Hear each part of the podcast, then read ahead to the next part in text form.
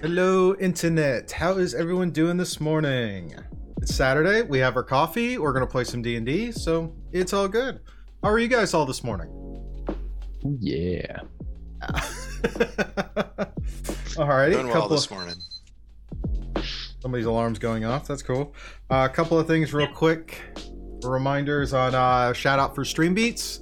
Or cat was our intro kind of thing, just kind of chill, relax. Stream Beats, DRM free music you can use for your YouTube videos or streaming as background music, which is great. Uh, shout out for Syrinscape because uh, they have uh, soundboards and soundtracks that you can use for your tabletop experience. This is a sound set I created for Shadowwatch uh, with uh, Underdark type music. So we'll be checking that out. Go to syrinscape.com to learn more about their various sound sets. Check out their online player, which you can share out virtually uh, with your players if you can't sit at the table, or download the on, the player onto your mo- onto your device to check out the various sound sets. So check it out. Plug in a shout out for Patreon. If you like the show, you like what we're doing here, and you want to support us, the best way to support us is go to patreon.com slash scuba studio. Select one of the patron levels there, and uh, you'll get access to behind the scenes stuff, early releases for our YouTube videos, and other other tidbits and info for things they're working on. With that, I don't have any other announcements to give right now, so we'll just kind of dive right in and get to it. Previously on Shadowwatch, uh, the party had just finished uh, their grueling battle with the uh, with the web in the webs. Group of a dozen giant spiders and uh, a quartet of driders had set up shop and had been preying on a, a re- on a nearby conclave of deep gnomes, Sniblivlin, I think.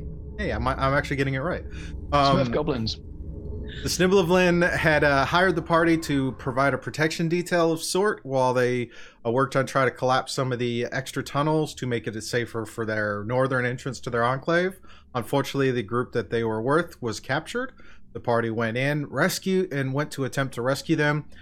Dealt with this uh, large group of arachnid creatures and abominations, and afterwards, while they were taking their breaths of relaxation and pause, then all of a sudden, a badger appeared, followed by a a Duergar named Vulcan, who has been cr- roaming around the uh, this region recently as well. They happened to cross paths, and uh, as a group, went through to go through the webs, find uh, all of the deep gnomes that they had lost, as well as some corpses of a few others, a few other Duergar that weren't weren't in good shape, and a few other creatures. And when we left off they had they had heard coming from a, coming down a corridor to the north uh, some screaming. It was muffled it's kind of a high pitched kind of panicked screaming. Tragna sent his uh, awakened book spirit nat down the cavern to figure find out what was up she laid eyes on a set of crudely uh, positioned metal doors that were shut and behind those doors was the screaming of a small humanoid creature that was extremely panicked and in distress. So now we bring it in for the party. Uh, as la- we left off, you guys were all kind of gathering up with the deep gnomes you had rescued, who are all groggy. Some of them are in a little gro- little more aware and awake than others given the poisons they had been, been given from the spiders and being cocooned in webs. What do you guys wish to do? Or what are you guys thinking at this time? I'm up at the hallway because I was the one who noticed it. And I don't know, I'll come back to the group, I guess, and let them know what I heard. I don't know what to do. What if it's another Smurf Neblin?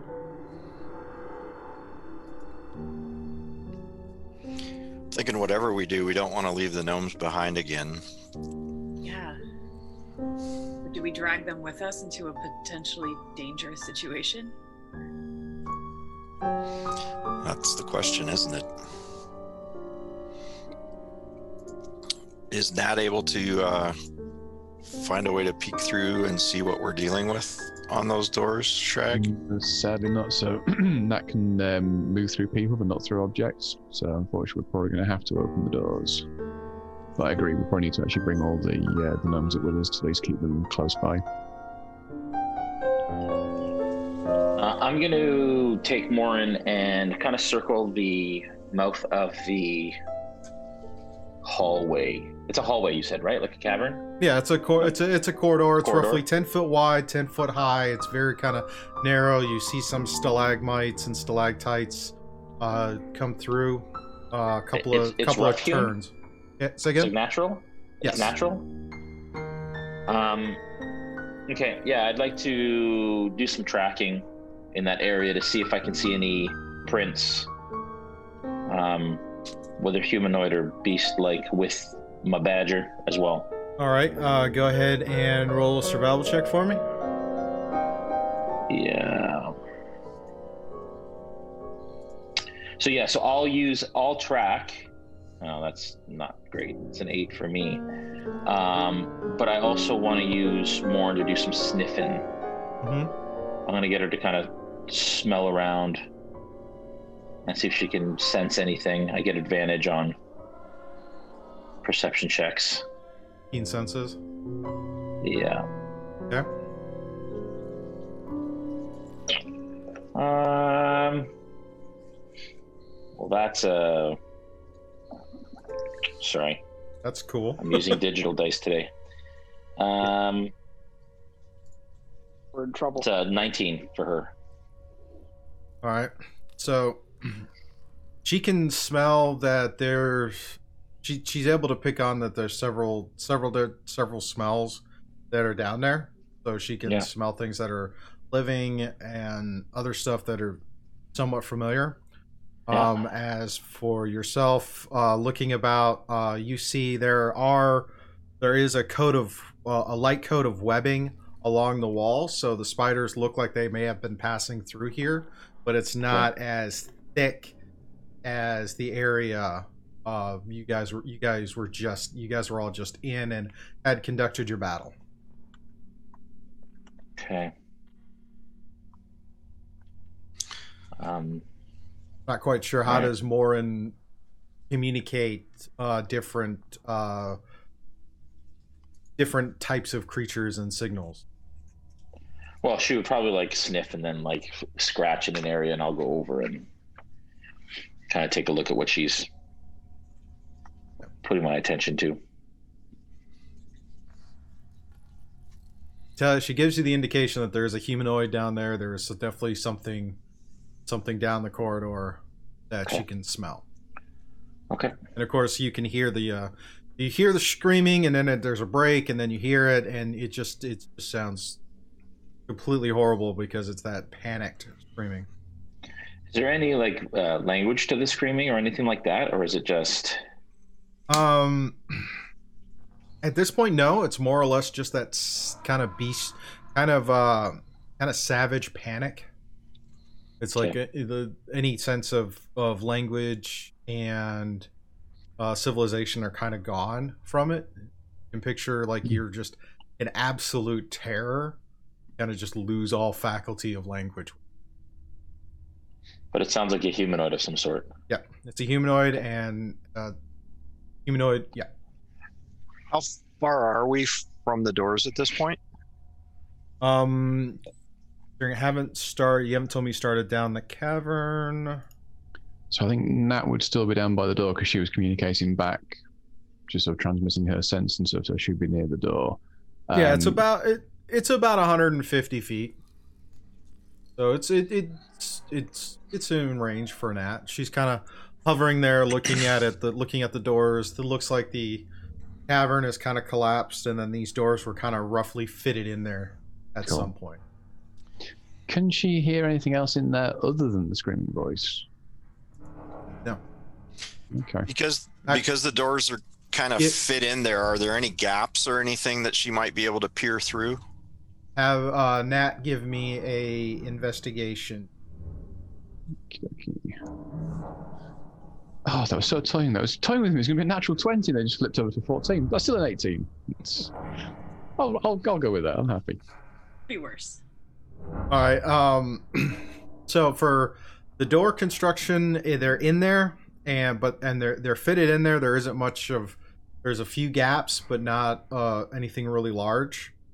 Uh, it's because it's kind of it's kind of because of that the way they're instructed. Uh, for what and the what was the other thing? And any other sounds? Uh, there's uh some subtle sounds of of like um natural gas kind of kind of things, kind of sounds. Um, okay. I'm Do I know what that, that is based on my experience down here? Uh, go and give me a nature check. Yeah. Um, I get advantage, right? Hang on one second. You say natural gas sounds. What exactly do you mean by that? Like some gas that's that ga- every so often there's a there's a release of gas. Oh, okay. Yeah, if that thing's really scared.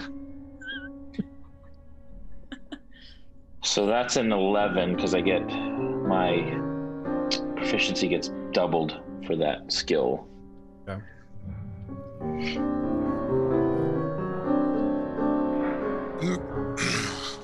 Based on the description you're hearing through uh, Shrag and uh, Nat's communicating with Shrag, Shrag's explaining it over, listening to it, you, um, it's kind of hard to pinpoint, but you do know that there are several um, plant-based creatures that may release a type of gas at some point, but you're not quite sure which one it is.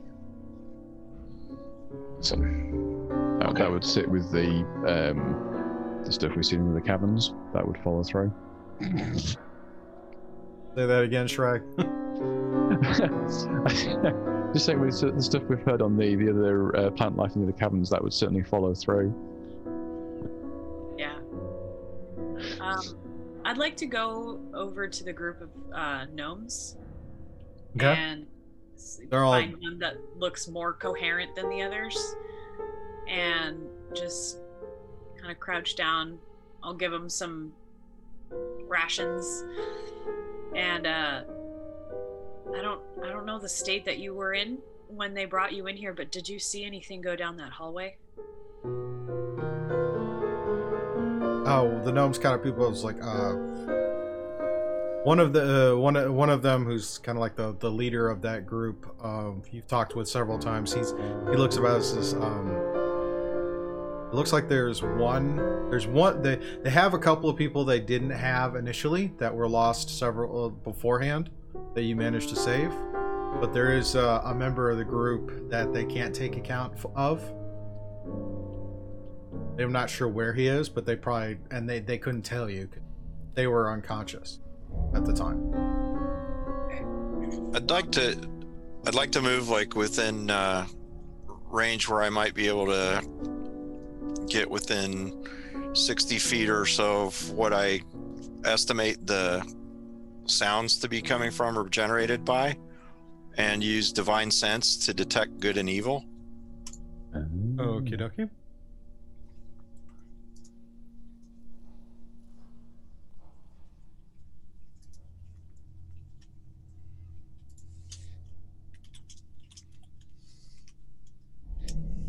You'll notice that Nat will come back and just hang behind you so she doesn't get caught in that spell effect. uh, that tells me a little something something. All right. Do you cast and uh, tell tell me again what the what what the what that does? So, um, as an action, you can detect good and evil. Until the end of your next turn, you can sense anything affected by the Hallow spell or know the location of any celestial fiend undead within 60 feet that was not behind total cover, uh, four times per long rest. Not detecting anything that really kind of blips on that barometer. Okay. And just to note, I- I should have had advantage on that survival check uh, if I was tracking beasts or aberrations. Um, for the spiders, and I also, because of my natural explorer in the Underdark ability, um, and I've spent more than an hour down here, um, I actually learned the exact number sizes and how long ago they passed through the area. Okay. Uh, so you're saying the spiders were the only thing that passed through this area that I could see? That left that left tracks. Um, any other beasts? Not in the not in the last not in the last uh, week or so. Okay. So how many spiders and how recently did they pass through here? Um, a couple of you see spider leg tracks that pass that pass through, uh, probably about a day ago. And which way were they coming? Uh, you see a set that kind of you see a set that kind of walk in, and then Yeah. they come back out. So actually, Okay. less less than a day because it's been less than a day since the gnomes were all captured. Right. From the space that we're in here, um, there's the entry that we came through from the larger hall, and then there's the the passage to the north. Are there any other passages in this particular area? No. Okay. Everything else is kind of kind of caved in. There's a small. There was a. There's like a small hole on the uh, south uh, south side, but Right uh, it's kind of it's it's extremely tiny. Um, I'm going to turn to the party and say if if that's one of the uh, if that's one of the gnomes, we really should make movement to go recover it and return it back to this group. Um, I'm thinking that even though we have just finished this arduous battle, it's best if we proceed and proceed quickly. Yeah, I will uh, turn to the rest of the gnomes and say, I think we know where your friend is. But we have to traverse a little bit more down here. Are you guys going to be okay? Can you follow us? Hmm. You're I mean, would The be- gnomes are nowhere near you, so I don't know. The gnomes are way down here with me, so we don't know anything th- that's going on. I, I thought we brought- talk to them. I was going to say I thought we brought them back in with us. No, that's why I'm down here with them, making sure nothing happens to them. I don't know anything that's going on. Okay. Well, I said Then- earlier that I returned to the gnomes and I was talking to them. Yeah, she just didn't move her token on the Roll20 because we're not there yet. So can we get can we get then Obsidian and the gnomes all together in that room so that we can relay the information and And I did also say that I, I relayed all the information of what was going on. Yeah, I think bringing up to this room would be good because it's um, it's a defensible doorway. We're going to be down the corridor, on corridor that comes out of it, so at least it's in one place that's defensible. So yeah, that's kind of why I was wondering what other entrances there were so that we can think Yeah, yeah. about it that way. So let, No. us bring them up and head down. You want to have them? You want to have the gnomes follow you? Into that top room. So that room that is north of the that main kind of chamber with all the pillars in Okay. is bring them into that room there. Probably bring them into that top right hand corner, which is safe. Obviously, it's only in the single doorway to then have to defend, and maybe leave a couple of people here whilst the rest of us investigate the, the tunnel. Either that or maybe we could leave uh, we leave Nat Nat with them while we go and uh, handle this issue, and she can Yeah, let us the- know if anything happens to them. Yeah, yeah. She can actually probably hover in. Um, so if I move her into this room here, she can keep an eye on that doorway southwards, and then that'll give them some time to react. And again, Okay. I'm sure they can probably blend into the rock anyway and hide in that room. Since it's Even now. been like a month, I cannot remember if I used my bag of tricks today. You used your bag of tricks before you engaged the hook horrors and intellect devourers. Yeah. It has not been a long rest since then. Oh, Man. You had a short rest, but it has not been a long rest. All right. Sorry, no animal friends. Dragon will look at you expectantly, like look at you and then look at the bag and then look at you and look at the bag and then be like, go, "Oh no." Sorry, Shraggy. It's true, I'm counting gnomes, and I only count eight. So I would like to know where the other two are, because I don't want to lose track of them. They're hiding. tr- That's I'd fine. I really just want to make sure.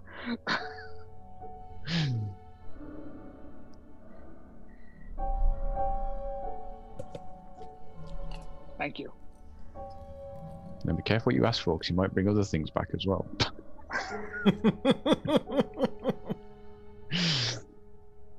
I have Right. all of three spell slots left.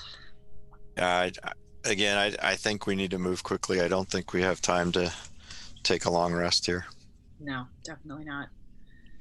Um, they're doing a lot of they're doing a lot of talking in a language I don't understand. So I'm just gonna take Morn and I'm gonna start stealthing up the pathway.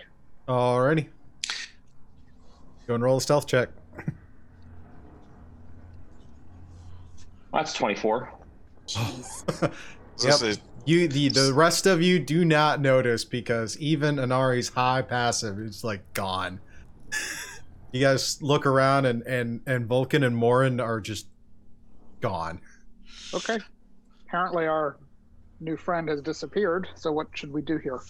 I think we need to get moving and try to recover this gnome. I I don't think we need to spend a lot a lot of time discussing and then maybe to the gnomes we go ahead and tell them to go ahead and blend into the rock and hide until we can return. Yeah, we'll go and find their friend. Yep. And let them know that there is someone guarding and that can communicate with us if something comes near them. And then head down the head down the passage. All right. Ugh. Stealthily, stealthily. Go ahead So- and There is a roll wild stealth magic in play. Okay, that's 28. Can- Here we go again. Let's go and hide it. Stealth, stealth. So I move at regular speed um, Yeah. in my favorite terrain while stealthing, and Morin can as well. All right. Um, so, but obviously moving carefully. Um, I also ignore dangerous terrain, as does the party in my favorite terrain. Nice. Nice. do they have to be within a certain distance of you? Uh, that is a great question, Scoob. Um, Well, I just rolled a nat 20 on my stealth check. Nice.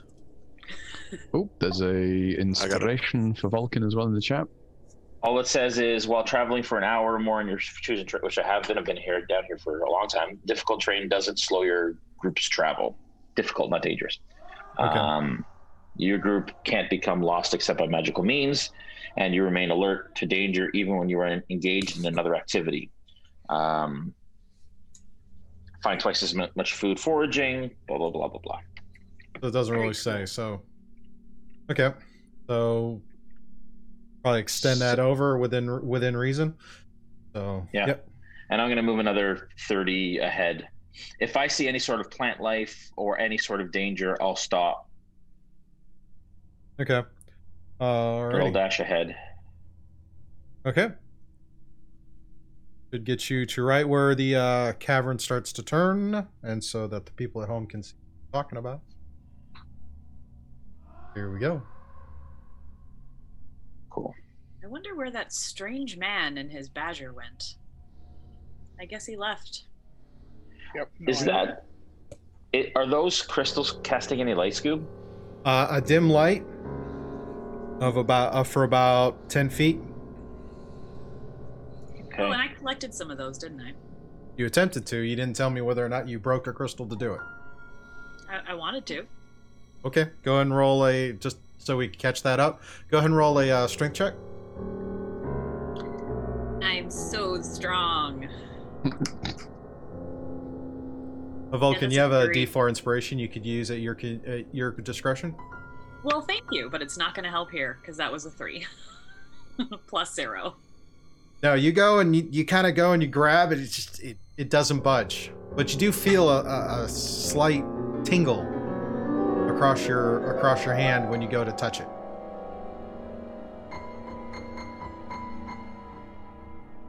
Strange. Fine. It's tingly. We don't have time for this. Yeah. No, we don't. I'm gonna uh, I'm gonna go ahead and try to move forward and see if I can determine where um, Vulcan went, or uh, and I'm imagining probably that he got tired of waiting and dashed ahead. so see if I can catch up with him. All right, as soon as you get to that, go and roll your perce- go and roll a perception. And we're doing this stealthily, right? Because we don't want to announce our presence to the upcoming door. That'll be a Yeah, yeah. 24. Okay. Um. Yeah, it's uh, it- you you kind of you see kind of where Vul- Vulcan and and Morin are kind of they're kind of the path comes up and it turns uh pretty sharply. Where there's a little bit of ambient light off the crystal. Okay. as you get closer to it, and then you see them. Uh, you see a pit area with some stalactites, uh, some fungi, the crystal, and at across from you is the big metal door. There Uh, appears to be a double door that's closed, and you're hearing that that screaming. Uh, it sounds labored at this point.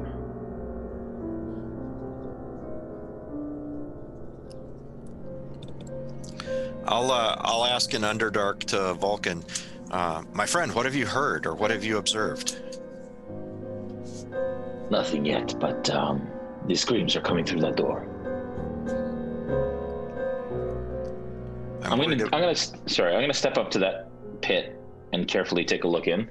Okay. I was just say, I was gonna say I'm wor- I'm worried about that pit. So Okay.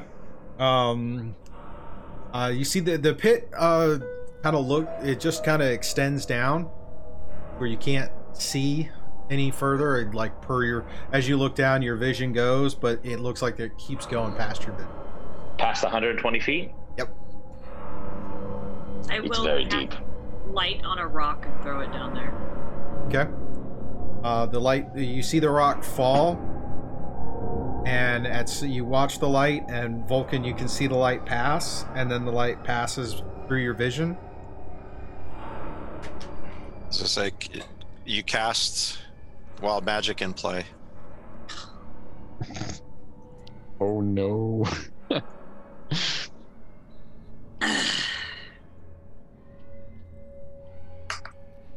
oh yeah, it is there.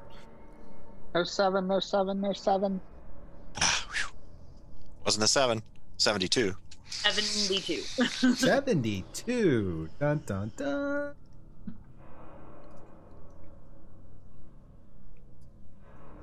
You gain resistance to all damage for the next minute.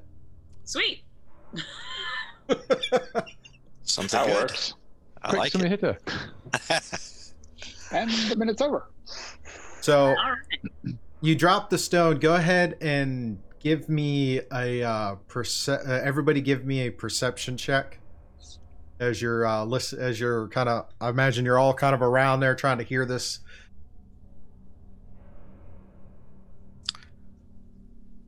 It's an 18. 11 for me. 24. Frank to behind a rock, it's fine. Oh, that's a 23 for me.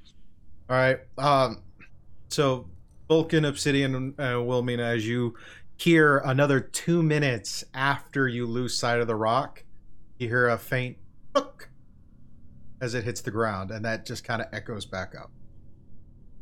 I, I don't recommend going down there, guys. That is very, very deep. Very, very, very, very deep. And then I repeat the same thing in very broken undercommon. Scoob, what's the uh, collection of like fungi and stuff to the right of the pit there? I, I just want to scan the area, and make sure there's no like dangerous underdark plant life or anything that we have to worry about in this chamber. Yeah, it's just uh, it appears to just be um, kind of the normal mung- uh, fungus and uh, lichen that grow in the Underdark. Okay, so nothing dangerous in here that I can see. No. Um, Okay. no brown mold. Go ahead and give me a nature check on it. Yeah. Well, that's a 20 or uh, 4. So we're going to take the 20. Okay. Um actually taking a taking kind of look over it, you do that see that there are some parts of it that are actually edible. Yeah. And pretty good as far as uh for food and spices. So nothing going to, nothing dangerous. yeah, I'm going to take some of that. Might- Uh, I'll start collecting some of it. Um, and sure, sorry, that shouldn't have been an advantage. That should have been with a plus two, so it, was, it would have been 22. That works. Another dish pickle with his wild magic. I love it. Oh man. Um. So the doors to the north, Yes. up in this area, hmm I'm gonna try to stealthily move over in that direction, Okay. Same. And All right.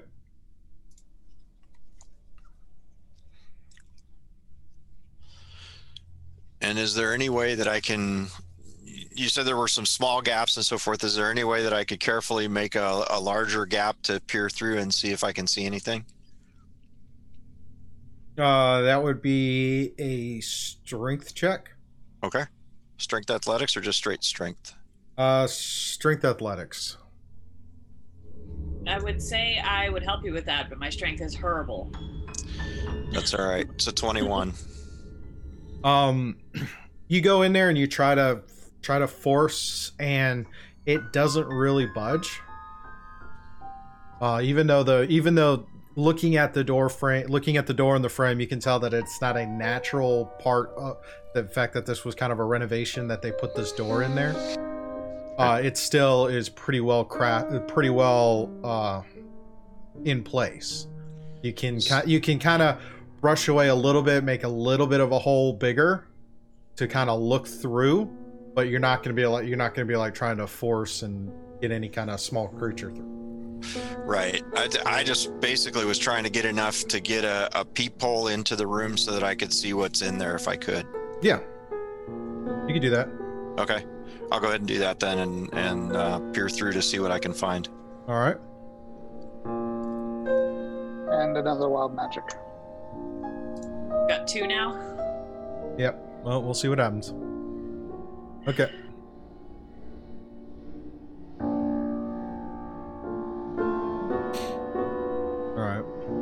So as you, uh, uh, Anari, go ahead and give me a uh, uh, investigation check. Oh, investigation can do. That will be a 21. Okay. As you kind of kind of look through, uh, you see um, a bunch of large uh, fungus growths. You can kind of smell uh, the fungi that's coming from there, as well as um, very faint stench of like rotting meat.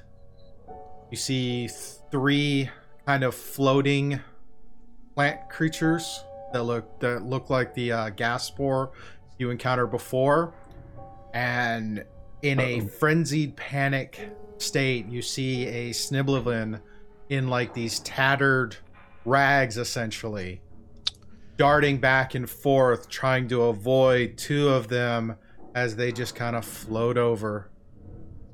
And as they get close, he darts to another side. There's one that's just kind of sitting there lazily, just kind of looking about, not really doing anything. But you hear, but you can see, you can kind of see that he's tired. He's getting slower. He trips, tries to get back up, and keeps trying to evade. Do the doors open in or out? Uh, they would open out.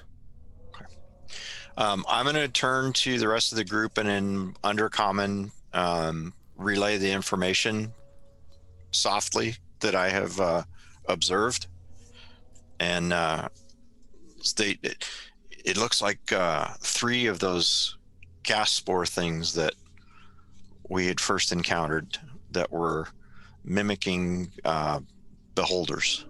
Ooh, we need to get them out of there because they go boom when you hit them.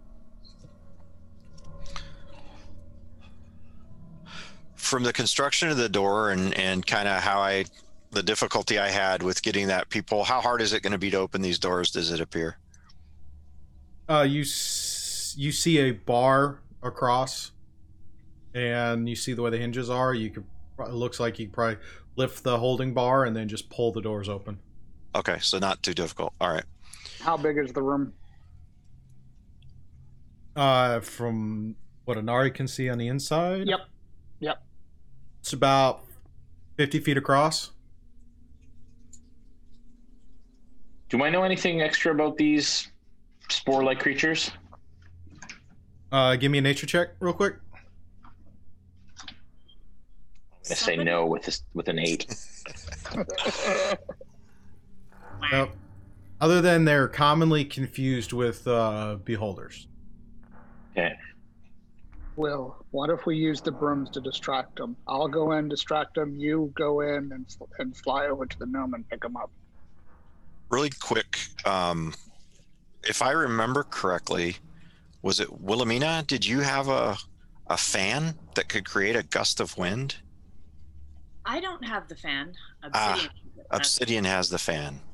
Yes. Could, could we create a gust of wind that would blow these floaty things away from where we need to be and we can recover the, the gnome and then lock them in the doors or lock them behind the doors again? Blow them up. Ha, make them go boom. You just like it when things go boom, Shrag. Oh yeah. I'm just thinking like a, a balloon, it doesn't necessarily explode if you put a gust of wind to it. It's when you poke them that they go boom. Oh yeah. What if they hit the side of a cavern and and hit something sharp? Could that make them go boom? Well, uh, we run that risk regardless, but at least this way there's a chance that it may not go boom. So why don't we call the the goblin over, get him to run over to us, and then push those back, and then blow them up when we know they're hopefully far enough away from anything. Since they could blow each other up, doesn't really matter as long as the the gnome's clear of the explosion. Mhm. We don't really care about them, do we? And we know we can kill them. That's How many are there? three I saw. Did you see the whole room? Only into 60 feet. My dark vision only reaches 60 feet. Then So you at didn't the see the back opposite wall. corner from the angle you looked at, you saw another set of doors. And the room itself lo- i- is only about 50 feet by 50 feet. So you can see it's a fair, it appears to be a fairly square room. So we could gust them to the far end, get the gnome out.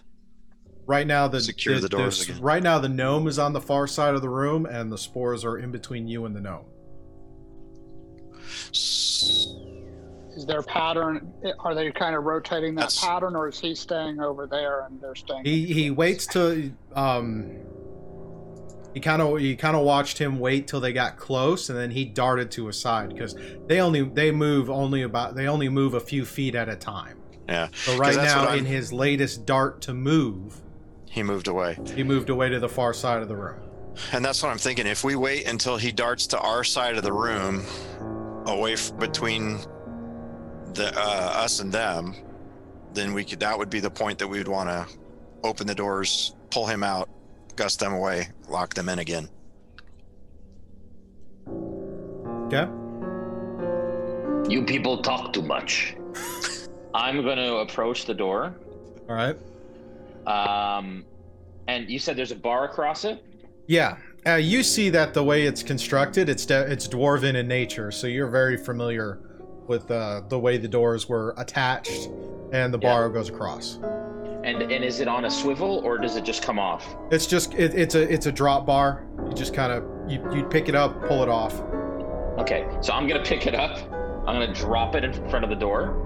Okay. Um, and I'm going to get Morin to come over and stand right in front of the door, and I'm gonna stand right behind her. Okay. I'm gonna take out both my glowing hand axes. Um, and I'm gonna command her to stand up and smack the door, so that when she smacks it, is it the double door? Yeah, it's a double door. He pulls out. It opens. It opens Oh, towards this us. way. Yeah, Dang it! yeah. That's that's cool. What- What I uh, when I see him kind of moving to do this, I'm gonna go ahead and, and move with him and say, if we work together, we can open the doors and then move forward. Okay. Track stood behind um, you like a fireball in his hand ticking away. Yeah. And I Uh, will have a uh, cure wounds prepared in case anything happens to the guy, and I'm just kind of hovering, waiting behind them. Okay. I'm assuming I can't open the doors and toss my axes at the same time. Hmm. It would be an action. It would be an action to open the door, and then do you have do you make two attack actions or just one? Yeah, two attacks. Then you could open the door with one action and throw an axe with a second action. And if do we see his? Do we see the axes in his hands? Yeah, you see him. You see him pull out. And you see the heads kind of start to glow a little, a faint, a faint arcane glow. And in undercommon, broken undercommon, I'd like to say, don't do that. They explode, and we'll kill the we'll kill the gnome behind it, or in there with them. It's okay. We fix him after. Open the door. All right. When when Vulcan when Vulcan says open the door, I'll go ahead and and I'll use one of my actions because I also get two attack actions. I will use one of my actions to open the door. Okay. And as soon as as soon as the doors open, I'm gonna let them both fly, one at each of the spores. Alrighty. Doors open. Oh, they're big. Can I get on the broom and fly in and fly towards the gnome? All right, there. Uh, the the room isn't very. The room is isn't very tall, so they're and they're hovering about halfway halfway up. So they're about they're, so it's about fifteen feet. Yeah, the room height is about fifteen feet. As you jump in, and they're hovering just a they're hovering at like the just a, just five feet. Of, they're about their tentacles are dropping at that five foot. They're about half. They're hovering about halfway through halfway through halfway up the room space so it'd be a tight fit to kind of dart around them Okay. Okay, yeah. So I want to let wait. The, the the the bottom and the middle one. the bottom and the middle one okay Yeah. roll for attacks Oh, that wasn't a good one. That's a ten. The first attack. That's a twenty-one for the second attack. both hit Um, and that's an eight damage. all right both, Both hit, hit? uh both deal damage you see both spores explode Okay. um And the the, the axes hit and then back to my hands. And I go bursting through the room at full speed to try to get to the Svirfneblin. all right Yep, What kind I'm doing the what same kind thing. of what kind of explosion do they make? We're about to find out. Uh, Sh- Shrag, having seen these explode because he killed the last one and watched what happened, he's just gonna just like just quietly sit down on the floor and go, "Sure doesn't." What is it? I thought I was bad. So you so uh, it's Obsidian flying in, will rush d- rushing in. At the same time, Vulcan threw his axes. Yeah. Um, how far into the room did you two get as you threw the axes? I wasn't in the room. I know you're was not at Vulcan. Yeah. Vulcan and right at Anarian are on the are at the doors. Right. It Yeah. was Will and Obsidian who rushed in. So which two was he aiming at? Because I probably would have gone in that direction. Yeah, they got- they went for the south and the, The, middle. the yeah, the middle and the south. Yeah. The, the two were clear line of sight. Well, I, I mean, I do 50 feet of movement on a broom, so does Will. So we would have gotten pretty far in as they exploded. Okay. Then And I need Steve- you I need you two to make constitution saving throws. And then I need to make one for our Nomi friend.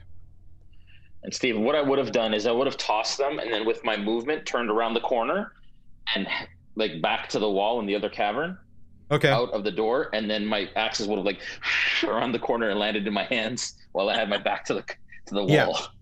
That- like the that- hitman. so you go, you uh, throw them and then dart back around and then hold your Yeah. hands and all of a sudden Yeah. they're in your hands Yeah. as you saw them rush in and you just you hear you heard the impact and then you hear the pop as both of them exploded. Oh. It was we almost a natural one, but then it became a 22. Do we need to do two since two of them died? Yes. Constitution two constitution saves. So I Hmm. had a 15 and a 16. I rolled an 11 and 12. Just out of interest, would that not maybe touch the third one as well? Um, no, because it doesn't. Oh, yeah. Yeah, no. The uh, third, the third one's a, the third one would be is immune to the effect. That's okay. That's cool. Otherwise, it'd have been three saves. No, no, not yet. That'd have been hilarious. Uh, Over the gnome. 5, 10, 15, 20, 25, 30, 35, 40, 45. So I would have gotten to the gnome. You've gotten to the gnome. Yep. Yeah. We have 50 feet on the brooms. All right.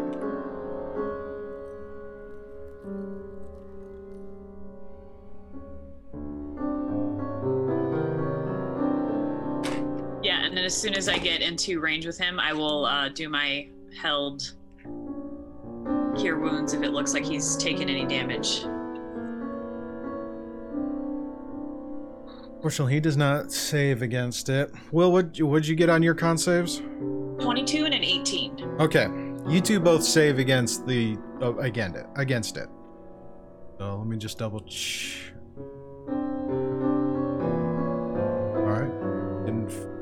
guys, you guys pass the save, so you don't have to worry about that.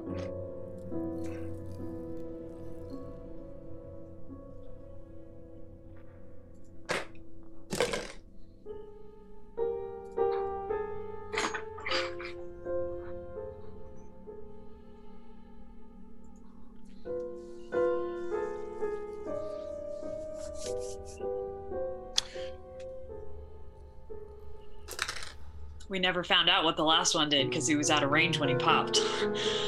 Yeah. And I think Shrag was the only one that saw him when he blew up, wasn't he? Or was I he? told you. I told you they go boom. Um, from the from the effects of the explosion, can I tell what's going on? Uh, yeah. Uh, when it you see it, ex- you see the creature explode in a puff of of of like dust and smaller spores. Um, you see Obsidian and Will and the Deep Gnome all breathe it in and start to cough, but they don't. But Will and Obsidian seem to kind of resist against it while uh, the deep gnome starts to really hack and cough and see him kind of drop to one knee as that almost dropped him What um does that stay in the area? it lasts a little bit and then it starts to just fade down All right. I'm going to move over to close to where the gnome is. Yep. Oh, he just I hit- recovered 12 hit points from my cure wounds. And Okay. wild magic. Oh, son of a. Son of a biscuits and gravy. Thank you, this pickle. and when I get within range to touch the gnome, um, I will touch him and lay on hands for five points. Well, let me back up before I do that. Do I need to do a medicine check or can I tell whether he's poisoned or not? hold that thought i need will to roll her d100 Okay. to make I sure i'm did. f- of getting So, the effect question. right I got a, a 50 on the double digit dice and then a 10 on the single digit. So does that make that a 60? No, it's a Yeah, 50. that makes it a fifth. it's, 50. it's a 50 and a zero, so it's 50. But the zero, okay, I, I see that on the the. That's confusing. when you roll the a zero is d100 when you roll a You shouldn't. d100 the the lower one is is is that it's either going to be 0 up to 9 and then there's the double digit dice so you got a Okay. 50 50 on the nose. you can't speak for the next minute whenever you do pink bubbles float out of your mouth I've had that. Yeah. So did I get my cure wounds out then? yes you got your cure wounds out and then when you go to say something Yeah. So I uh, reach out and touch him on the shoulder, and the the light comes out of my hand and covers his body, and he recovers his hit points. And I go to say, "Are you feeling better?" And I just open my mouth, and yep so anara you wanted to check and see if he was poisoned Well, I- I can um, I can lay on hands and I can either cure a disease or neutralize a poison um, by spending five five points. Um, so I I want to try to determine if he's poisoned or has a disease.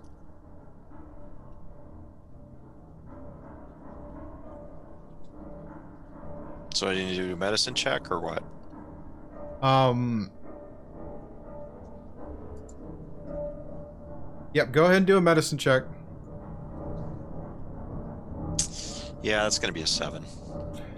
He coughs, but after Will heal, uh, gi- uh, gives him the cure wounds, he seems to be fine.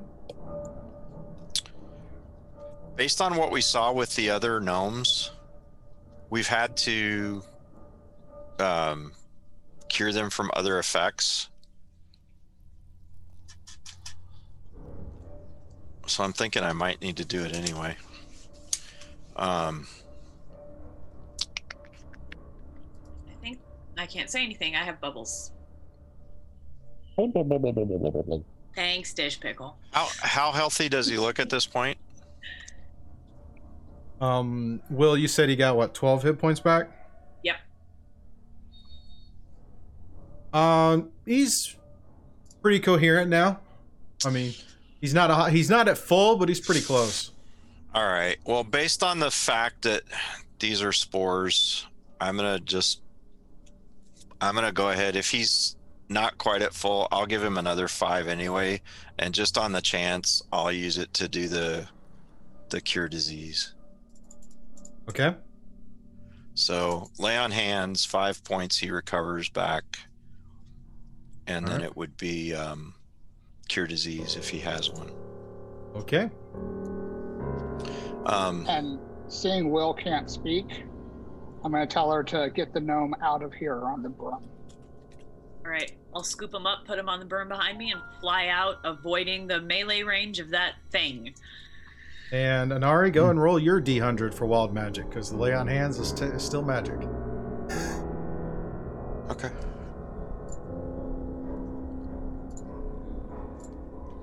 Just while you're doing that, I'm going to ready an action that as soon as they clear the room, I'm going to pop the other spore with Okay. a fa- flame bolt before it starts coming after us once they're clear. 90, 96.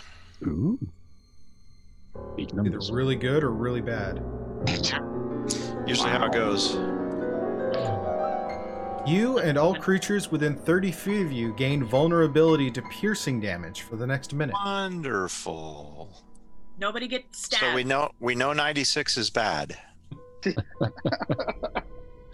Yeah, so no sharp retorts and nobody running into big spiky rocks. So Yeah, you what- said there's 30 a- feet of me. So 30 that feet, means yeah. So that means that Shrag and uh, Shrag and Vulcan are excluded. It's just me and the you will, Obsidian, and, and the gnome. gnome. Yeah. Okay. and you said Um, there was a set of doors. And and the gas spore is also vulnerable. All creatures. him and his one hit point. Ooh. yeah, there's another set of doors in here. Yes, you Yeah, do see another set of doors that lead out. They're currently closed. You can't see the bar. Yeah, let, I'd let's like let's to know whether- listen in to see if I can hear anything behind it. No, I think we need to pull out and get rested up. We need to get this guy out quickly. I Let's just want to see if I hear another screaming gnome. Uh, you put your ear up against the door. You can't hear anything on the other side of the door. Okay. Yeah, I'm I'm And- thinking it, we need to fall back to that Yep. room that we can Agreed. defend, and bring the gnome with us. Is there Lock another this- spore in this room still? Yeah, one more yeah, left. there's one more We'll spore lock- still alive, We and can it's lock drifting him in. towards you. So Thanks. And is there any? It, wait, yeah. If I come around the corner there, is there still people in the room? Yep. Yep. The four of them are The four of still us. on the other end of the room. Uh, Anari, uh, Anari heal uh, did a heal. Obsidian uh, went to listen to the door. Will did a heal. Uh, the spore moved. Shrag is readying an action to Yeah. hit the spore once they get out of the room. So we're technically back to you, Vulcan. You see the one spore is starting to drift, kind of lazily toward uh, the party on the other Yeah. end of the room. Yeah. So in undercommon, I yell, "Get clear!" and I'm gonna ready an attack action with Yep. both hand axes until they're clear. Okay. Um, So I'm gonna Anari, grab the gnome. and Obsidian. I already grabbed the gnome. You already grabbed him? Yeah, Okay. I Okay. put him on the broom and started flying out. Okay, good to go. Then I'm just I'm gonna exfil with them. Okay. Well. All right. They clear the room. Shrag. Incoming firebolt! Fire! Ah, So both Shrag and Vulcan both uh, release their attacks. Go ahead and roll. Go ahead and uh, and go ahead and just roll for the sake of whether or not you miss. Yeah, it's um 14 to hit. Okay, Vulcan. 23 and 18. All right. Yeah. All of them hit, and as soon as you see them all impact, you see it explode in the room, and it is dead. When uh when Vulcan's axes make it back to him, I'm gonna close the door and put the bar back on it. Okay. Wonder why they locked this one in here with the spores. They were locking the gnome in, so he couldn't escape. Did, th- did you guys investigate the room at all? Not yet. We all, before we get into anything too much, we all need a long rest. Yeah. We all had a pretty bad battle. I think we'll uh so yeah, um to answer the first thing, Will, uh you guys were looking in there, you saw that in this room there was these large groups of fungus. Some of them were grown had really had grown really large, some were uh some not so much. You also saw bones and flesh of creatures that looked like they had uh exploded after a while with little fungus growing up o- on them as well. Uh, anything notable? Sorry, anything notable for me regarding all the fungus in the room? Like anything Um, different? some of it was definitely dangerous. Uh, you saw, but the party managed, the group that managed to avoid it. There was these two large kind of statues in the center of the room, um, Yeah. but quite a bit of the fungus in there. You definitely didn't want to mess with. Okay. what were the statues? Just some like, uh, just a set of gargoyle-like statues sitting in there, like some, like a representation of a beast of some type. Interesting. Well, it's quiet for the first time in a long time. And I am drained of magic. I think we need to sleep. Do since it's been a minute, I don't remember how far away we are from like a camp. We're like a couple days away, right? No, but remember what we had to traverse to get here. We do not want to try that. Oh, At- right. At least, at least not without a rest, for sure. Um, Yeah. Just before we do that, actually, uh, yeah, um, Dish Pickle, I didn't realize that he's actually th- he, there is another wild magic. There's actually been three, so uh, let me roll for my fireball. Oh, right. oh, jeez. Ooh, ooh, one hundred. You regain all expended spell slot. Well, let's go. I don't know about you guys. I feel great. Me and Shrag. I, yeah, I think Shrag's a halfling. He's got halfling luck. He's not really a goblin. He's a freaking halfling. Uh, what can I say? The wild magic loves me. Oh my goodness. So we'd like to get into an area where we can get uh, enough room to do the um, hut as well, I would think. As I say, can't we go back to the room where the, we had the gnomes before and take our long rest there? I will give up my space in the hut for a gnome because we're not all going to fit in there. How big is the hut? So two It seconds, says I that think it's nine medium-sized creatures can fit in there. Yeah, nine nine creatures of medium size or smaller can fit inside the dome with you. And we've got like 12 people with us. Yeah, and it, it automatically fails if you've got a large creature or more than nine creatures in there. Yeah. Okay. And I'll stay outside as well. Yeah, so will I. I don't need to be in there. As as far as uh, as far as that goes, Anarian's doing okay. I don't need to be in the hut either. That means Shrag and eight of the gnomes. The eight worst looking. Yeah, because Shrag has to be in there or it won't work. Yeah. Right. And if he leaves, it automatically ends. So Yep.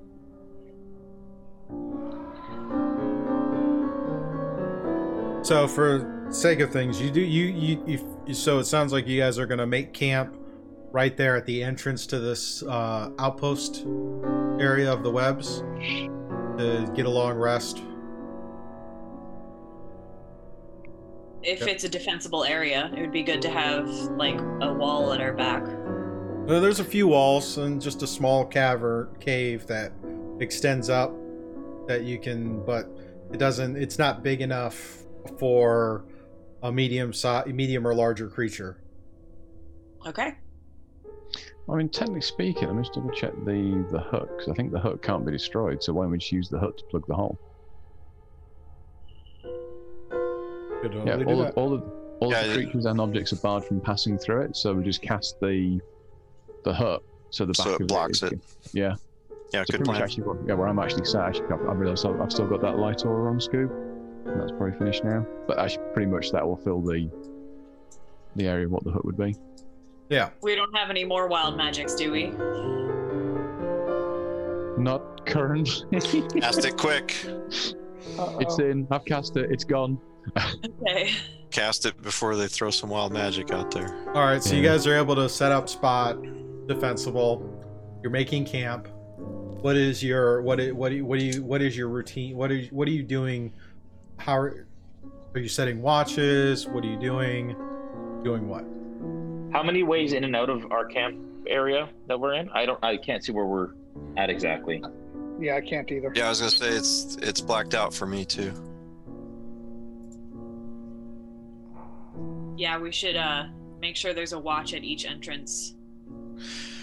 One of the things I was gonna say is before I've got ten points of lay on hands left, and I know we still had a couple of the gnomes that were um, poisoned by the spiders. Good call. So I want to recover. I'll use my last 10 points to heal two of them before taking the long rest. And then as an elf, I don't really need to sleep, so I can be standing watch in while I'm in my trance. All right, so the area you guys are in, there's the cave that le- leads up, and then there's the the doorway that leads into the co- the outpost that all the spiders were at. You still have the uh, Drider corpse on the stairs. Um, there's a sou- there's a wall on the south where there's a little bit of a, and then on the eastern side of it, there's a little bit of uh, little and little kind of cubby, but there's a, a cluster of mold growing there, so you kind of avoid that. Um, but overall, that area right around that is uh, fairly secure in the sense there's only two ways in. One way they have to pass through all where all the all through the webs where there are still several creatures uh, left in the webs, and then there's the path that led up to that nursery, for lack of a better term. Shrag. Can Nat keep watch as well? Maybe set Yeah. her a little bit out so we'd get an early warning. Yeah, yeah. I mean, obviously, I'll be resting, so she won't be able to communicate. But I mean, if we put her down watching that bottom area, I mean, she's almost more or less there anyway, so yeah, it's fine. Okay.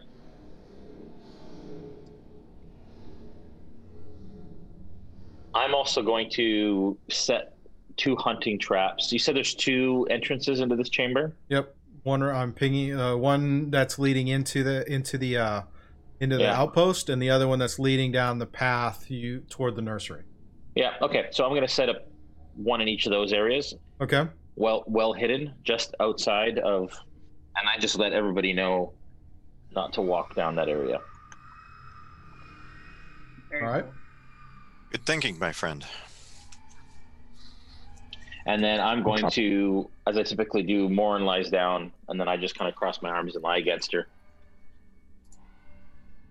Are you guys setting watches? Badger snuggles. Yeah, All right. Who's taking the first watch? I'll take first watch. Yep. It can just be one of us and Nat, right? Yeah, I mean, technically speaking, that's a magical creature which doesn't need sleep or rest. I'll take second watch. Yeah. I'll take third. I'll take last watch. Whenever the last one is. Alright. How long are the watch psych windows? Uh, couple of, uh, couple of hours. Two Uh, hours each? two, Two four, hours. six, four of you. Uh, two hours. Two hours each would let you get let you kind of still do that and then get your long rest. Yeah, and I, I can actually, I only need four hours, so I can actually pull two watches if needed. Yeah. I'll take the last watch. All right. Okay. Craggy, you're gonna take a watch plan. with somebody. I've got to maintain the hut. I've got to stay in there. Okay. So, Watch all the right. gnome. He's our babysitter today. and there was a couple gnomes that wouldn't fit in there, right? Okay. I'm thinking. I mean, over the So course had- of the course We of have the evening, 11 gnomes now. Sorry, sorry, John. I say, could we not just rotate them in out the hut, give some of them a bit of a rest, and then rotate a couple out and put the ones in, so at least they all get a bit of bit of rest and sleep.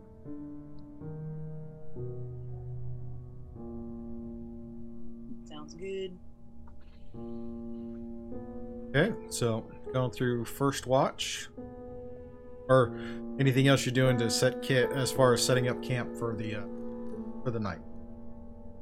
Other than just healing two more of the gnomes that are poisoned, how many left are poisoned? Uh, had four that are poisoned. You said you healed two more.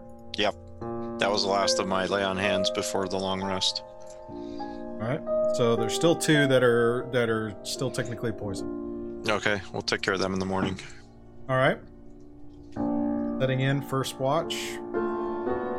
I'll just Um, um, give everybody like a little rations meal in case everybody's hungry. Mix up some rations.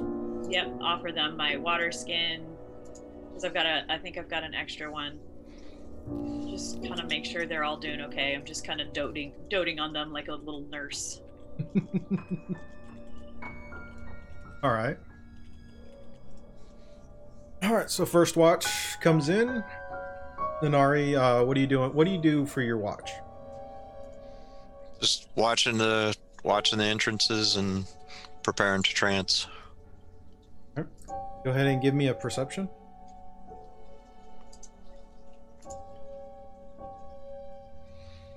Twenty-five. All right. Uh, as you're there, as you're kind of looking about, you don't hear anything uh, coming close, but you do see, you do hear movement. Um, a little bit of a kind of like a groggy kind of, uh, you know, somebody who's got a hung up, who's really hung over and waking up the next morning. You, you hear, you're hearing some of that. Um, and you know, you left a few creatures alive in the webs area. So it seems like they're starting to come to and kind of wake up. Wake up. I'll pass that along to whoever relieves me. Next up would be. Uh, other than that, your the watch is fairly quiet. So next up, it's uh, it's Will. Everything quiet? Just uh, heard some of the creatures that we left alive stuck in the webs stirring, but other than that, it's been quiet. Yeah, there's part of me that is torn. Should we go take care of them? I know we have plenty of, of stuff on our plate, but I don't think we should take care of them unless you mean dispatch them. Like I said, it's a subjective term. Take care of them. Yes. Uh, if we're going to take care of them, especially the evil creatures, I would be happy to slit their throats, but I'm not healing any of them. yeah. I know. I I just hate to see things suffering needlessly. So, what do you what do you think of this new guy? I'm kind of curious to see how he'll uh, fit in. It doesn't seem like he's planning to stay with us long, but if we can help him and he can help us, I think it's a mutually beneficial uh, arrangement. Just wonder what he's doing wandering around down here. He doesn't seem to be with the other Duergar. No, doesn't seem to be, but uh, certainly was willing to help them, so we will have to bear that in mind. Yeah, I wonder if how the Duergar. I mean, I wonder how the Svirfneblin will respond if we bring a Duergar back to their camp. I don't think it would be wise to lead him back to their encampment. It uh, might cause some undue stress. I agree. Already kind of messed up. Yeah, but at least we've recovered them and some additional, And then some, yeah. so may not be quite as bad. Thanks for helping out, getting rid of their poison. That's a nifty, nifty ability you have there. It helps now and then, certain circumstances. We'll keep that in mind. If I ever get poisoned, I know where to go.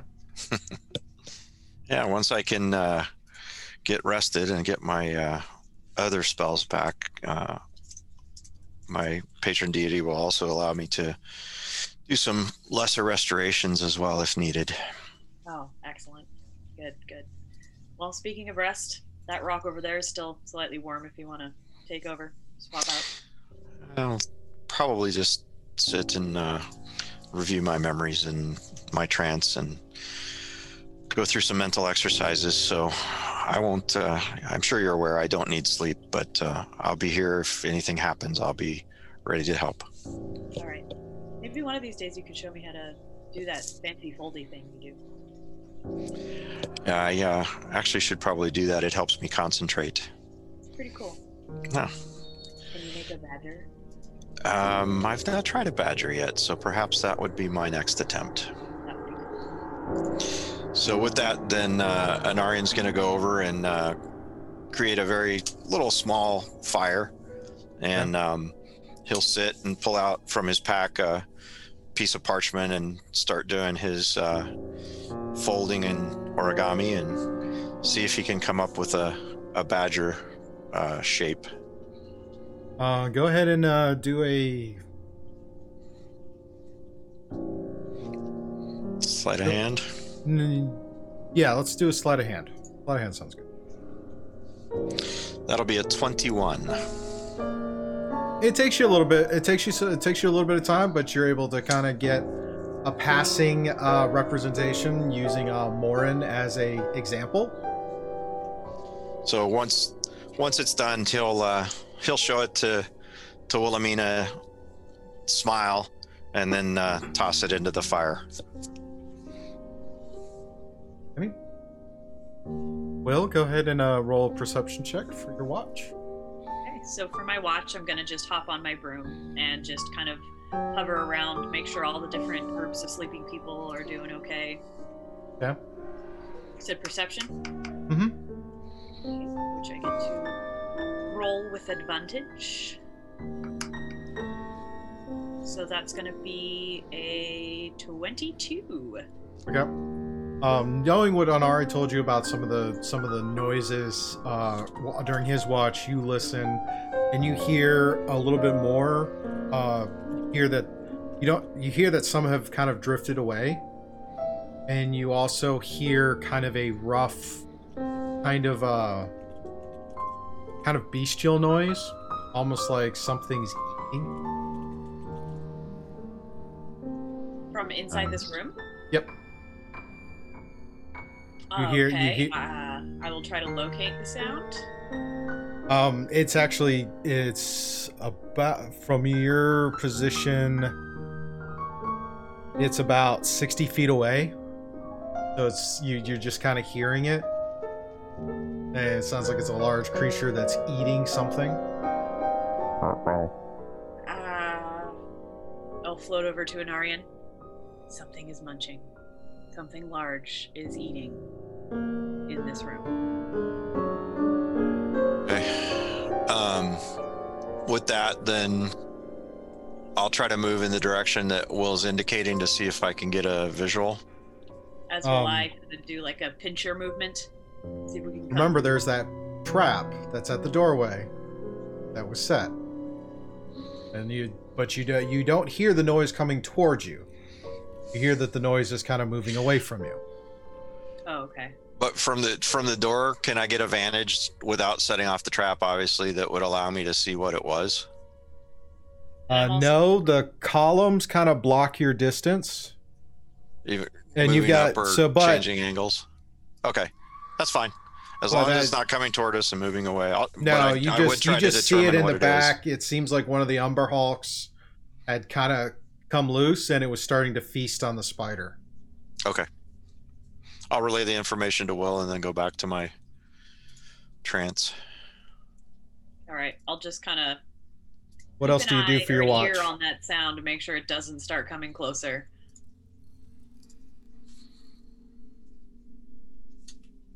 All right. Say again, Will. I'll just uh, kind of hover near that area for the rest of my watch and make sure it doesn't come closer. Alrighty. So your watch comes to a close, and you go to wake up. uh, You go to switch over with Obsidian. Hey, Obsidian. Just be aware there's been some weird noises. Uh, some of the things in the spider bags are kind of waking up. I think the Umber Hulk woke up and had a midnight snack, Ooh. but it seemed to go off in a different direction. Okay. Thank you. Yep. Now I'm gonna go try to get some spells back. Yes. Rubbing my eyes. What do you do for your watch, was this? Obsidian? Literally just gonna hover on the broom, staring at the door, trying to stay awake. And roll a perception. 14 plus 8, 22. Um, you hear some of you see hear some of the feasting noise, but after, uh, but after a while, uh, toward the end of your shift, your watch, you hear that the noise kind of dri- kind of drifts away, Okay. and things start to get quiet. Okay. Thank God. What you do for your shift? Nope. All right. Trying to do as little as possible, move as little as possible. I don't want to draw any attention Or fall off the broom. or fall off the broom. Yeah. All right. So your watch comes to a close, and now it's time for Vulcan's watch. Yep. So Okay. I will go up and nudge Vulcan and say good morning. And again, my most broken undercommon. Apologies for brutalizing your language. And I will and I will relay what we've been hearing or what I heard and what was relayed to me over the course of the watches this evening. We'll just nod. So that's two watch cycles then. So Narian would have had his um, long rest. So I'll join. I'll join. Uh, I'll join Vulcan, just to chat with him a little bit while we're standing watch. Okay. Pr- practice my undercommon. That's fair. So, what do you do for what do you what do you do for your watch? Um, while I'm watching, I'll walk around um, and I'll actually forage for some food. Yeah. Um, and I'll just get together some mushrooms and things like that. And then I'll create little bundles that I leave by everyone who's sleeping. But not the deep gnomes because they're in the thing. yeah. So, As real quick, Shrag, describe what that hut looks like from the outside. Uh, currently, it's going to be a. I think because obviously we were trying to put it against one of the doorways to try and block things through, so we'll make it actually opaque. So therefore, it's uh, it's going to nicely block off any view. So it's got like a, like a milky kind of white color to it. That's probably like got swirls in it, a bit like the rock and stone to make it blend in. So it, it, it, it looks like the stone wall essentially. Yeah, yeah, yeah. It's Okay. basically blending into it. So, yeah, you see you see what's like. You know the gnomes are there. It's just it looks like wall. You can sense that. But so you leave little bundles right there at that wall. Yeah, yeah, Okay. there and at the rest of anybody because other the rest are. Who's resting outside? as I say, most of the party except Shrag is outside. Yeah, And a few and a few of the gnomes that couldn't fit in. Yeah. The ones that are probably the healthiest condition. Yeah. And uh, a couple of them are a couple of them are kind of kind of stirring because they're they've decided to take take uh, partial watches as well. You know, but um, and talking kind of talking amongst themselves in gnomish. Oh. While uh, while Vulcan's foraging, I'm I'm gonna ask him. Um, so can you uh, can you teach me how to determine what would be uh, edible down here? it has taken a lifetime to know.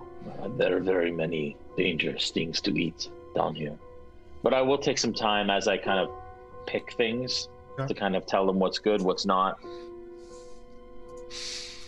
And then also as I'm as I'm paying attention and learning these things, I'll continue and, and ask. Um, so what uh, what actually brings you down into this particular area of the Underdark? Well, down here is my home. This is where I live, and I am a hunter. Just simple hunter. Looking What- for. Go ahead. What what do you hunt? All manner of things. Is it uh, you hunt what you come across, or is there something particular you're hunting? We are hunting the uh, pieces of the shards, but what is your hunt? Beasts that I can salvage, sell, Ah, all manner. I see. Some maybe trophies. But everything is used. Nothing goes to waste.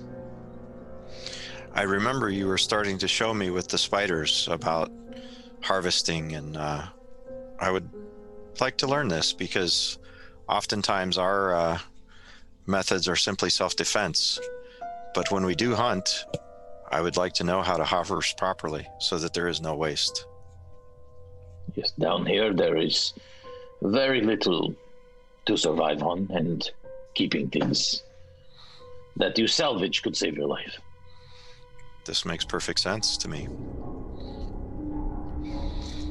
What uh, area do you come from? You say this is your home. Are, is, are you in a community here, or do you simply make your way as you go? I'm a wanderer. Make my way as I go. I have met others like you. It's a tough life, but you are very strong to live through it this way. I have her, and I look over at Morin, who's still like snoring in the corner. And Arian will smile and nod, understanding. We thank you for your help. You have been a, a great deal of assistance to us since we have met. It is survival. There is no need for thanks. I uh, hope that we can continue to cooperate and work together as we travel. We will see what the fate will bring. Uh, fates can be fickle. This I know. Hmm. I nod. And then I'll I'll just keep wandering and picking up as much as I can as as he's showing me the f- foraging skills and so forth.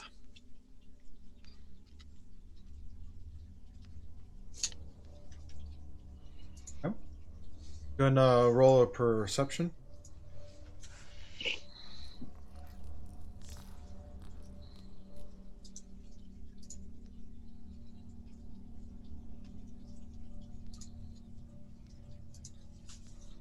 Whew, nice roll. 26 for an Aryan. Jeez. Steady and press.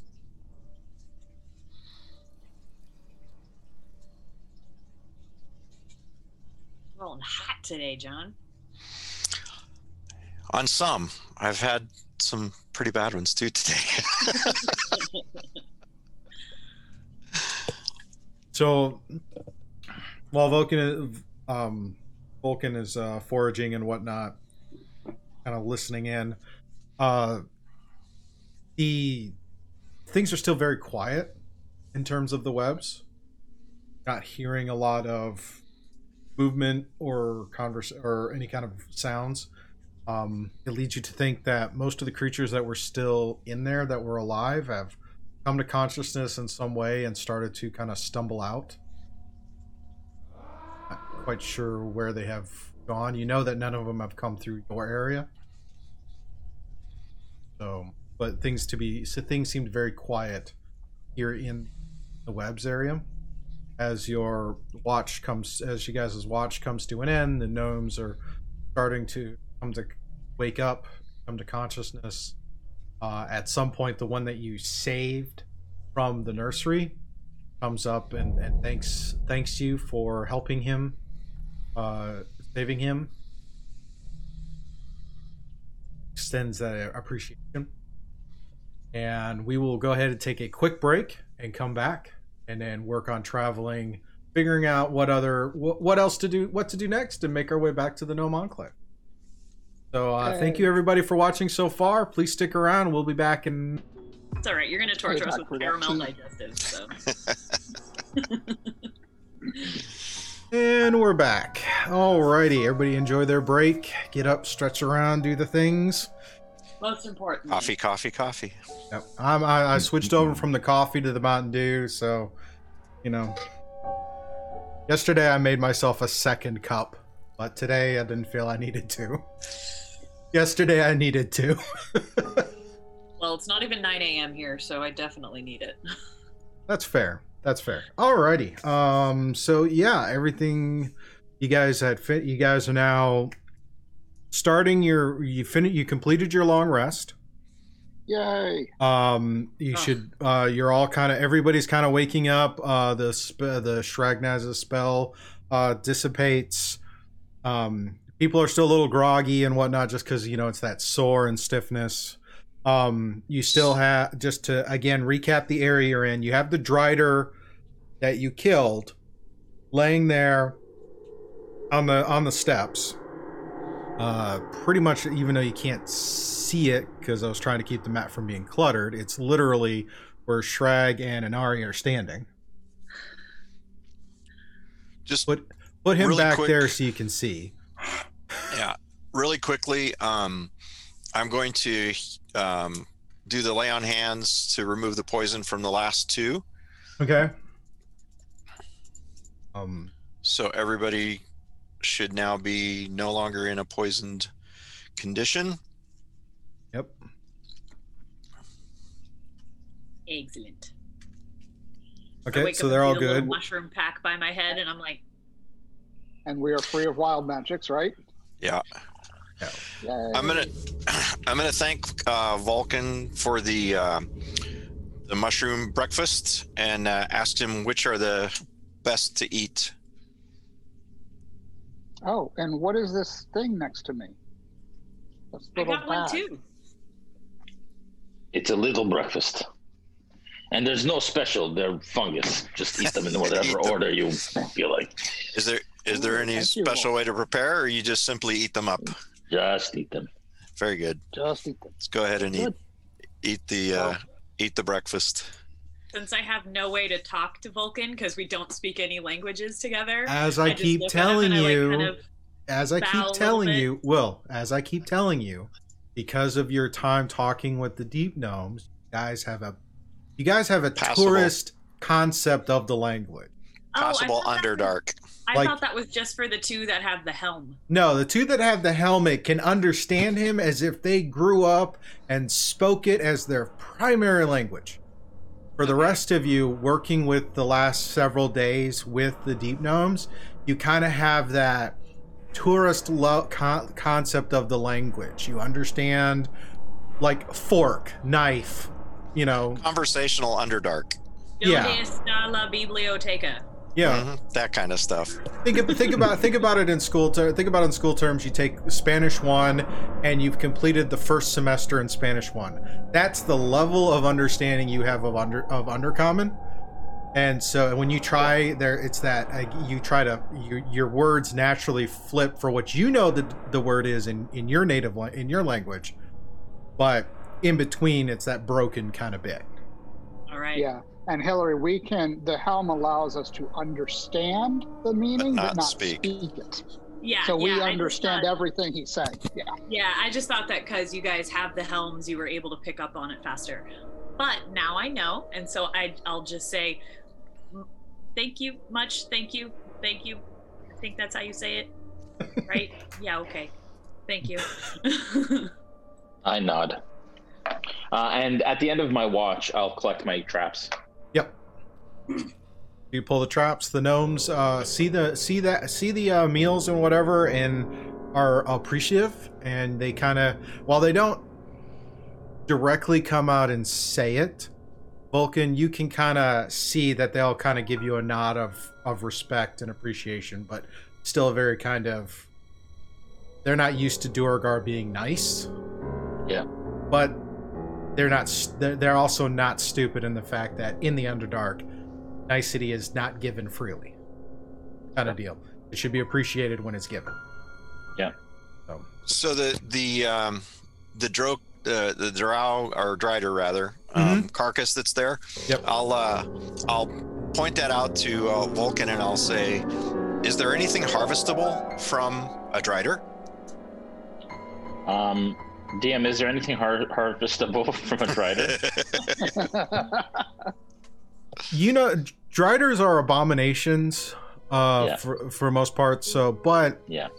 the fact that they are they are partially drow there's the, the equipment drow carry like driders are typically stronger beefier but they still carry some of the things that are uh, associated with the drow like uh, the drow poisons uh, there are venom sacs um, in a drider that make the poison a little more potent so you can uh, make an attempt to harvest that and then whatever equipment that a drider would be wearing because they would still be essentially wearing armor and weapons. That particular one happens to be carrying a plus one uh, longsword. which we already got last time. Yeah. We, we did Yes. we did take all the weapons and stuff. Okay, so I explained that, um, but it's clear that I don't agree with harvesting things from uh, harvesting stuff from things that are unnatural. Yes. If that makes sense. Okay. So I'll uh, file that away for future knowledge. Um, also, just to uh, make sure I get all the details out to you in the gnome that have said thank you, uh, he did uh, also point. He did uh, point out, and uh, he did point out that there was, while he was in there, there was actually a chest of some type in this in the nursery, but he didn't have a chance to really look at it because obviously gas were behold. He still calls them beholders, are a lot more yeah. terrifying. Well, With that- Yeah, with that information, I'll look at the party and say, well, shall we go back and try to see what's there? Absolutely. Shrag, you want to leave Matt with the gnomes again? Yeah, she can stay and keep an eye on them. It's all good. What she sees, I see. Perfect. Vulcan, does Morin seem like she likes ear scritches? Or does she Um, seem standoffish? She's standoffish. Um, anytime you kind of get close to us, her, her hairs go back a bit, go up a bit, um, and I've just kind of ignored it up to this point. I will keep a respectful distance. Yeah. But I want to give scritches. Yeah.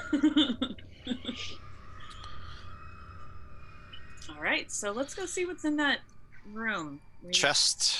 He said something about a chest. Yeah, hopefully the spores have been cleared out by now. Don't think they linger that long. Hopefully not eight hours. Yeah, that would be some pretty persistent spores. Now you go back. You go. You back. You go back up to the room. Kind of lift the bar and step in, and you see the bodies of the three gas spores. Things have kind of settled. There's only that kind of that light haze of spores in the room, but they're not as. It's not as dangerous. Um. As you kind of looking through Vulcan, you know from being a native of the Underdark that certain areas that are heavy in fungus just kind of have this mist of of spores in the air. Uh, Yeah. While it's it's concerning, and but you don't want to linger long in these. Okay. Okay. Go ahead and roll uh, investigation checks to see if you find the check. Yeah, Anarian's got a nine, so I don't think he's going to be finding much. Yeah, nine for me too. Nine for me too. Nine. Nine. That's like Different. German German denial. Obsidian, what'd you get? Fifteen. All right. Um. So as y'all are kind of looking about, uh, and seeing uh, Obsidian, you you're the one who finds the chest, kind of tucked in a tucked in a corner underneath a couple of the uh, larger uh, bits of bits of mushroom. It's a small chest, roughly about you know a foot uh, by about by two foot by a foot, and probably about eighteen inches. A little strong box type deal. okay Hey guys, I found it. Hey Shrag you've got the best sleight of hand. Would you like to come open and check for traps? Or check for traps, yeah. Yeah, let's have a little look. Haha. he like cracks his fingers and like says, "Mm, "Yeah, bring it on." Yeah. So. D&D's been a little slow. When's the Yeah, noticing that it does seem to. There we go. Which is interesting because it's rolled exactly the same as last time.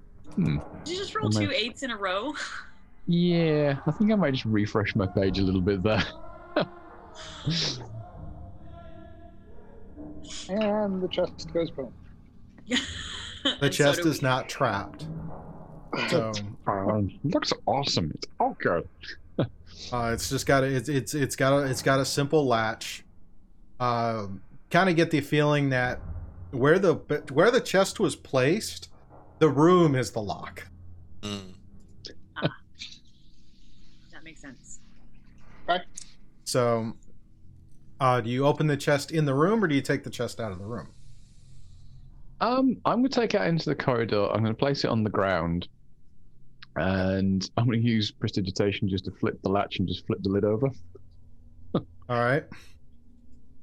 Uh, you do that, and uh, inside, uh, you find uh, eight uh, some gems, uh, 18, 18 gems, and you see a small bag and a, a little potion vial. I will hand the items over to to Shad because he's into, uh, or to Obsidian rather. He likes to gather these things up. Look, shinies. Hey, is that them out? Shinies. Ooh, gems, shinies. And I'll stick them in the bag of holding with the rest of the group's treasure. And offer. Um, there were how many gems? 18? 18 gems. Offer a couple of them. Uh, all, what are they? Rubies, emeralds? Rubies and uh, emeralds. Uh, the total the total value of all 18 gems is about 2,000 gold. Okay, and I'll grab two of the gems and offer them to Vulcan as appreciation for his assistance. Uh, I'll nod. And thanks. Put them in my pouch. Mushrooms for gems. That's a good trade. The uh, small bag is filled with a powder of some type, and then the vial has kind of a milky liquid inside. So, Shaggy, I could identify. So, yeah, give me a minute. Or in this case, ten. Um, I mean, I'm and taking. then I'll the- look in. Oh, sorry. Go ahead, Shaggy. Like I say, would say we're going to stay, uh, stay in the corridor here. We feel safe enough, or do you want to do it somewhere else? I can do it now, but it will take a little while. Well, I, Well, I wanna also want to look at those doors. Yeah, I want to check in the room, but I think if we're going to spend 20 minutes to identify two items, we should go back to where the gnomes are. I don't like leaving them When- alone after what happened last time. Yeah. And I want to look in the bag to see if I can determine what's in the small bag. And when I see it's just dust, I'm going to open kind of open it up a little bit and show it to Vulcan and see if he has any understanding of what this may be. Go ahead and roll an How much were uh, the gems worth? The the gems are the total. The total pile of gems is worth two thousand. So So if there's 18, they're worth about a hundred bucks, hundred gold each, ish. Thank you for the math. I was like, I was getting there. Not my strong suit. Saturday morning as well. It's just not the time for it. Every day is the day for math. Come on. Yeah, easy hundred right. gold each. So I would like to. Um, I have a travel alchemical kit. Yeah. And so I just want to kind of collect some of these. Like I'll I'll work with Vulcan if he's willing. Vulcan, will you help me find some things that can be used for alchemy? Poisons, interesting plants. I've noticed you have a keen eye for things down here. So I'd like to work with him to gather some goodies for my alchemical kit. Hmm. Um, I'm not proficient in alchemy, um, and so I will ask specifically what you're looking for. Poisons, anything with any sort of interesting properties? Um, Healing, poisoning. with your with, with your broken undercover, and I say, I don't own property. I just kind of wander under dark. Okay, that was the wrong word. Uh, poison, healing, paralysis. Oh, poison. Ugh. Ugh. Yeah, yeah. Uh, do I know of anything that's um, uh, in the room that we're in? Um, obviously, you said that there was some nastiness we want to stay away from. Yeah, there are uh looking looking through the room, you see there are molds, there are fungi, there are stuff that um it can be, that can be used to create uh a couple of different poisons inhaled or applied. Yeah. So there's there's there's there's quite a bit. Um, with uh, with your help, uh, hit, um, Will is able to get uh, samples of probably about probably uh, about a up to about a pound of samples that she could then boil down into making poisons. Cool. I offer some of them to Vulcan. Do, do you want to take some? Okay. Uh, I better put these far away from the edible mushrooms. Okay, you go over here. You go over here. Okay.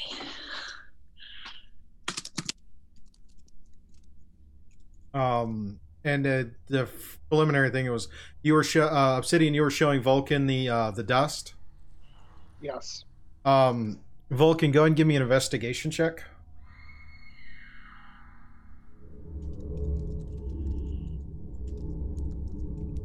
That's a 19. Um, looking at the uh, looking at the dust, it looks like it's ground. It's a it's kind of a ground up powder, uh, fungi, fungus and what uh, fungi, fungal powder. Um, it's a chance that it's probably something made by myconids. Okay, I relay that. Myconids. Myconids. What do we know about myconids from our investigation of this area before we came down here? Give me a history check. 12 plus 4 is a 16. At 20. Jeez. Want to know? I want to know. 22. Oh no, I was talking about Hillary's reaction. Oh, Oh, I was just reacting to his nat 20. All right. Um, I got a 14. myconids are living fungi that set up in communities here in the in the Underdark. Um, you know from entry through one of the gardens that that was probably a home. That was probably the type of environment that myconids live in. Okay. We, so re- relay the Well, information hold so the whole party knows. Yeah. yeah, we should hold on to this. They they may be looking for this. We may be able to trade this for information or something. Or just use it, whatever it is. Well, we need to find out what it is before we use it, I would think. But yeah. Unless you would like to be Just throw it out there. pig? Nah, let's just use it. Here, let me take a bite. Guinea pig. Oh. I- Is it Seriously? something that could? Is it something that could be identified with the identify spell? No, moving swiftly on. No, because we don't turn into a mushroom or something. Because when she starts sprouting little like sort of things on her head, I'm like no. Um, so obviously I was basing that. Obviously it's like ten minutes with identify to do the potion, but we're going to do the dust as well. Is that something that could be identified, Scoop? Um, it's a it's a uh, it's a healing. It's a it's essentially a healing potion, Powder? but it's uh the way it's made. It doesn't appear the same as normal healing potions. That does. Cool.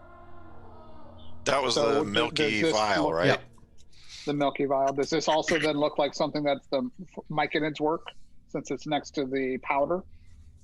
That's a re- that's a reasonable assumption. Okay. So we should also hang on to this. They may be wanting this back as well.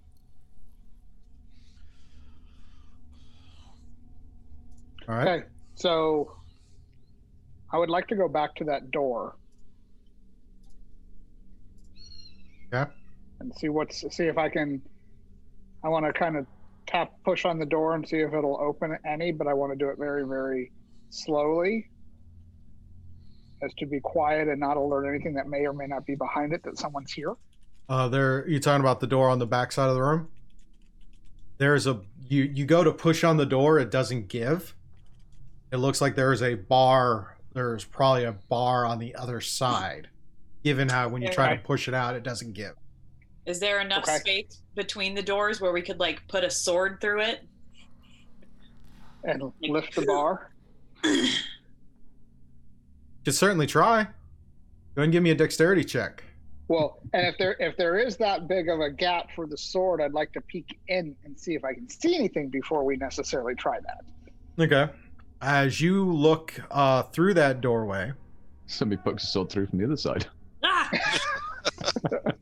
That would be my luck. Um, so as you're standing there and you're kind of looking through, uh, go and give me a perception check as you try to look through. Eight plus nineteen twenty-seven. All right, you see that the the tunnel kind of goes and then turns sharply, and you lose sight beyond where it turns. So I'll turn. I don't know who all is behind us, but Will, there appears to be a tunnel. So again, I don't know if anybody else can hear us. yeah. I just I feel like we need to get these guys back home. Yes, but What? this may be the better route. I was gonna say, do we need to get them back home, or do we need to get them back to work at the uh, closure of those tunnels, which is what they were working on? So, assuming they probably know these tunnels better than we are, because if they've been this far to know there's the issue with the or believed beholder, should we ask them which might be the best best way back? And, and Vulcan. Vulcan may know too, since Okay, he's been been- wandering these areas. Being dipping in, dipping out. If we actually describe where we've come from and the kind of tunnel structure and where we've come from, um, Or the gnomes explain the tunnel structure and where we want to go. Yeah, get them to talk to each other and yeah, get Vulcan, Vulcan to guide, guide us based on what they describe as to where we've come from. Yeah, I can. Um.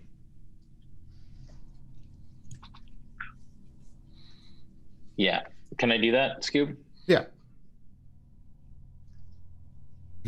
So you head back, talk to the gnomes. Um, they tell they uh, they're a little hesitant to share the information, but uh, you're kind of in their good graces. So go ahead and uh, roll a persuasion with advantage.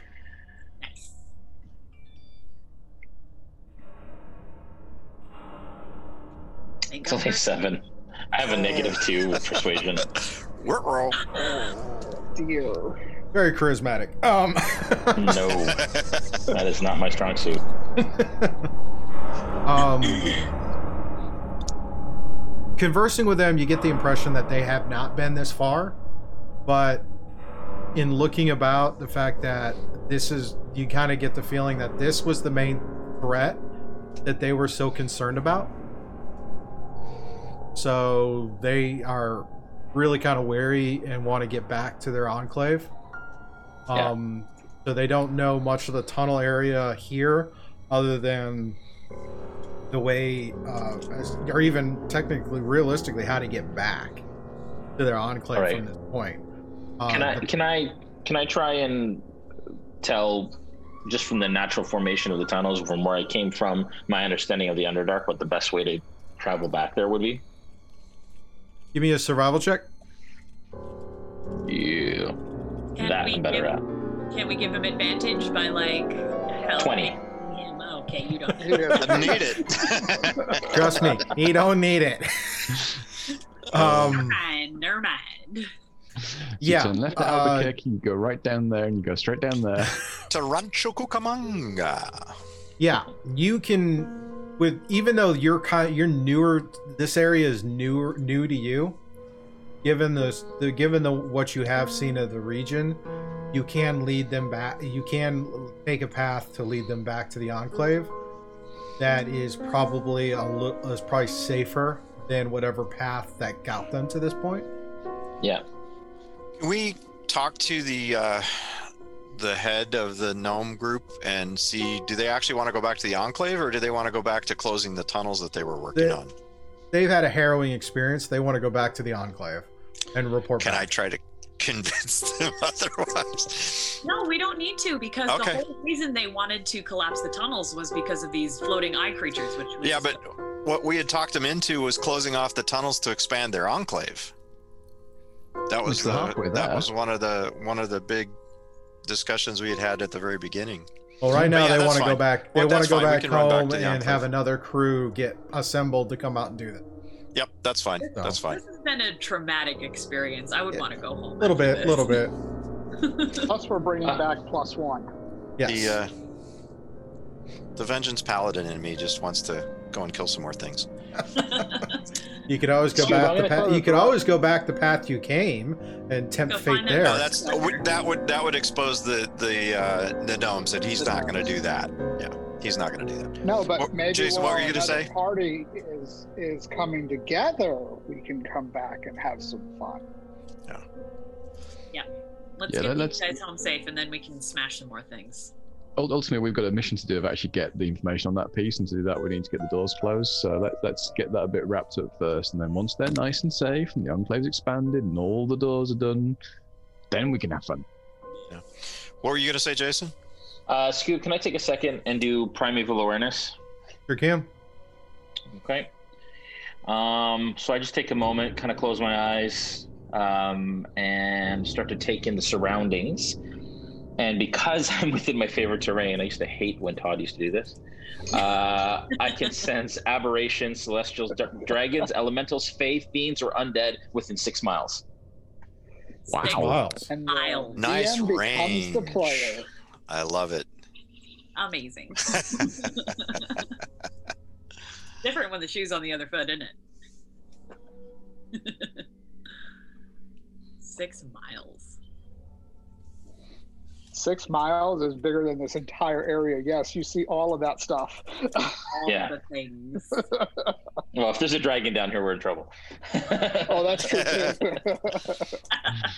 Jason's gonna be like, "Well, okay, I'm done with this stream. Next." Yeah. All right. So you so primeval awareness, uh, fae, fiend, undead, dragons, Aberrations, celestial, aberrations. fiend. Do we want to know the answer to this just yet? Things and ears. No. Yeah. Aberration, celestials, dragons, elementals, fe- fae, fiends, or undead. wow. It's a good list. Heck of a lot of creatures. And driders are aberrations. Aberrations, yeah. Yeah. So uh, uh, doesn't it's say actually it's, many and it- it's actually but- uh it's actually Underdark Bingo. There is all of that within six miles, All except including except dragons? for except for the dragon part. And he puts that in air quotes. That worries me. But Explain the air quotes, please.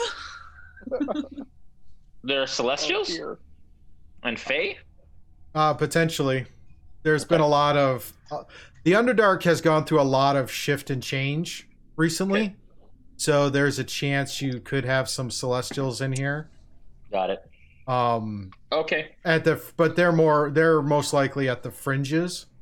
Yeah. But uh, a lot of the other a lot of the other creatures that you can tell, they're you you're pinging at six miles. There's there's stuff all over the place. Uh-oh. Oh, interesting. It says or within up to six miles. That's an interesting caveat because I want to know if there's present danger. So I want to like center at one mile and then Okay. find out what's in one mile and then kind of like extend it out. Okay. So for So for the first mile, things are relatively quiet. Yeah. Uh, there are uh, the you you do get a slight tingle that there is uh, some of the aberrations uh, about. um, as the and as the as your ring kind of expands out, Yeah. you start to pick up on more and more until it gets to that to the furthest edges, and Yeah. you and you you kind of get the sense there's stuff there, but Okay. it's it's very kind of it's very kind of faint, and that's So where it's like anything like a Right. celestial or or whatnot, Okay. but within the area you definitely are sensing the the undead the aberrations the the the fiends The usual stuff. yeah Okay. All right. Uh, so I asked the party: Is the intention to go directly back at this point? Yes, these these I guys. believe that's, yeah, that's what the gnomes want to do. Okay. Which way do we want to go here, Steve? Based on that. um based on that there's the entrance you came in uh over here by the by the by the river you could take that path back and lead them kind of and lead them back to the enclave? It'll take it'll it, it would take a take a take a couple of hours to kind of traverse around. And as you show them the path it's is the party obviously is going to tell you yeah there's a stairwell that leads down that they came up but they're a little leery about going back down that stairwell. Um There was a big cadaver Well, collection yeah, on there. we'll uh, we'll explain to him and describe what we saw down in that area, and tell him that's probably why we would wish to avoid that particular approach. Um, it was a what was it a, a cadaver collector? Was Cadaver was collector. what it was called? you saw a, ca- a cadaver collector um that face. Vul- uh, I think Vulcan would probably need to roll a history check to see if he recognizes that term. Or d- even if we give him the description. Yeah. Okay. Yeah, you get the description that it's the it's a it's a it's a mechanized creature that seems to collect corpses. Fourteen. Uh, it's a it's a construct of some type. You you know that certain races like to build creative things, and this one is just one of those larger ones. Yeah. Um, you all, uh, as they described some of the other stuff, they saw ropers and puddings, and there was a large hole that they really were trying to that they avoided that they navigated around but they're not sure what's in the bottom of the hole and they didn't give it much thought other than they worked very stealthily to get through the area before getting up to you. They also describe another waterway with a uh, waterfall which you heard coming through the tunnel to exiting out around them. So leading taking that path kind of leading through and um, following the sound it, it connects to another uh, tunnel a lar- uh, larger tunnel um, which then uh, can lead you south based on what the gnomes are describing for the enclave All right. I'm going. Is there any uh, wild magic on the table? Because I'm going to uh, take a pinch of ash from my pocket, from my pouch, uh, and a sprig of mistletoe, uh, and I'm going to kind of spread it around my head uh, and speak a vocal incantation and do some somatic symbols. And all of a sudden, a veil of shadows begins to radiate from me um, and Beautiful. this silence, almost like noise canceling headphones, um, kind of s- surrounds the group, and I cast Pass Without a Trace for the entire group. Love it. is there a trying to refresh my memory is there a limit to how many creatures are affected by that Nope, for the duration, each creature you choose within 30 feet of you, including you. alrighty so very very nice. Plus And 10 to to hour. plus Your 10 to stealth checks A lot better than mine. He's a DM. Give yourself a break. so yeah casting that you guys are kind of able to stealthily go through and start making your way back to the enclave um obviously vulcan is is kind of leading this with the other uh with the gnomes Um, Oh yeah, I guess we should actually roll those stealth checks. yeah, roll those stealth checks. Oh, and can I And- say and we that would want them. So Sorry, go ahead. Will. Can I just say that before we cast Pass Without Trace, I uh, summoned some creatures out of my bag of tricks? Oh, thank God. Yeah. What do you su- What do you summon today? Let's see. Where did my D8 just go? pass without trace adds Oh. 10, right? Yes. So 37 for God for Anarian. the boots. Yep, 36 for Shrag. Thank God for Got the a boots. I had a massive- nat one. Oh! oh no. Reroll is a 31 total. I'm gonna say you do get your advantage. Yes, thank God. Thank for the goodness. boots. 22 for me, fif- only 15 for Morn. Okay. Warren, he's so loud and obnoxious. Oh, it's the Sorry. snuffling. Yes. Every day he's snuffling. Yeah, I mean uh, the She, gnome, the folks. gnomes Oh, are she, the she, gnomes are she, only sorry. slightly quieter with a 17. I got a 31 as well.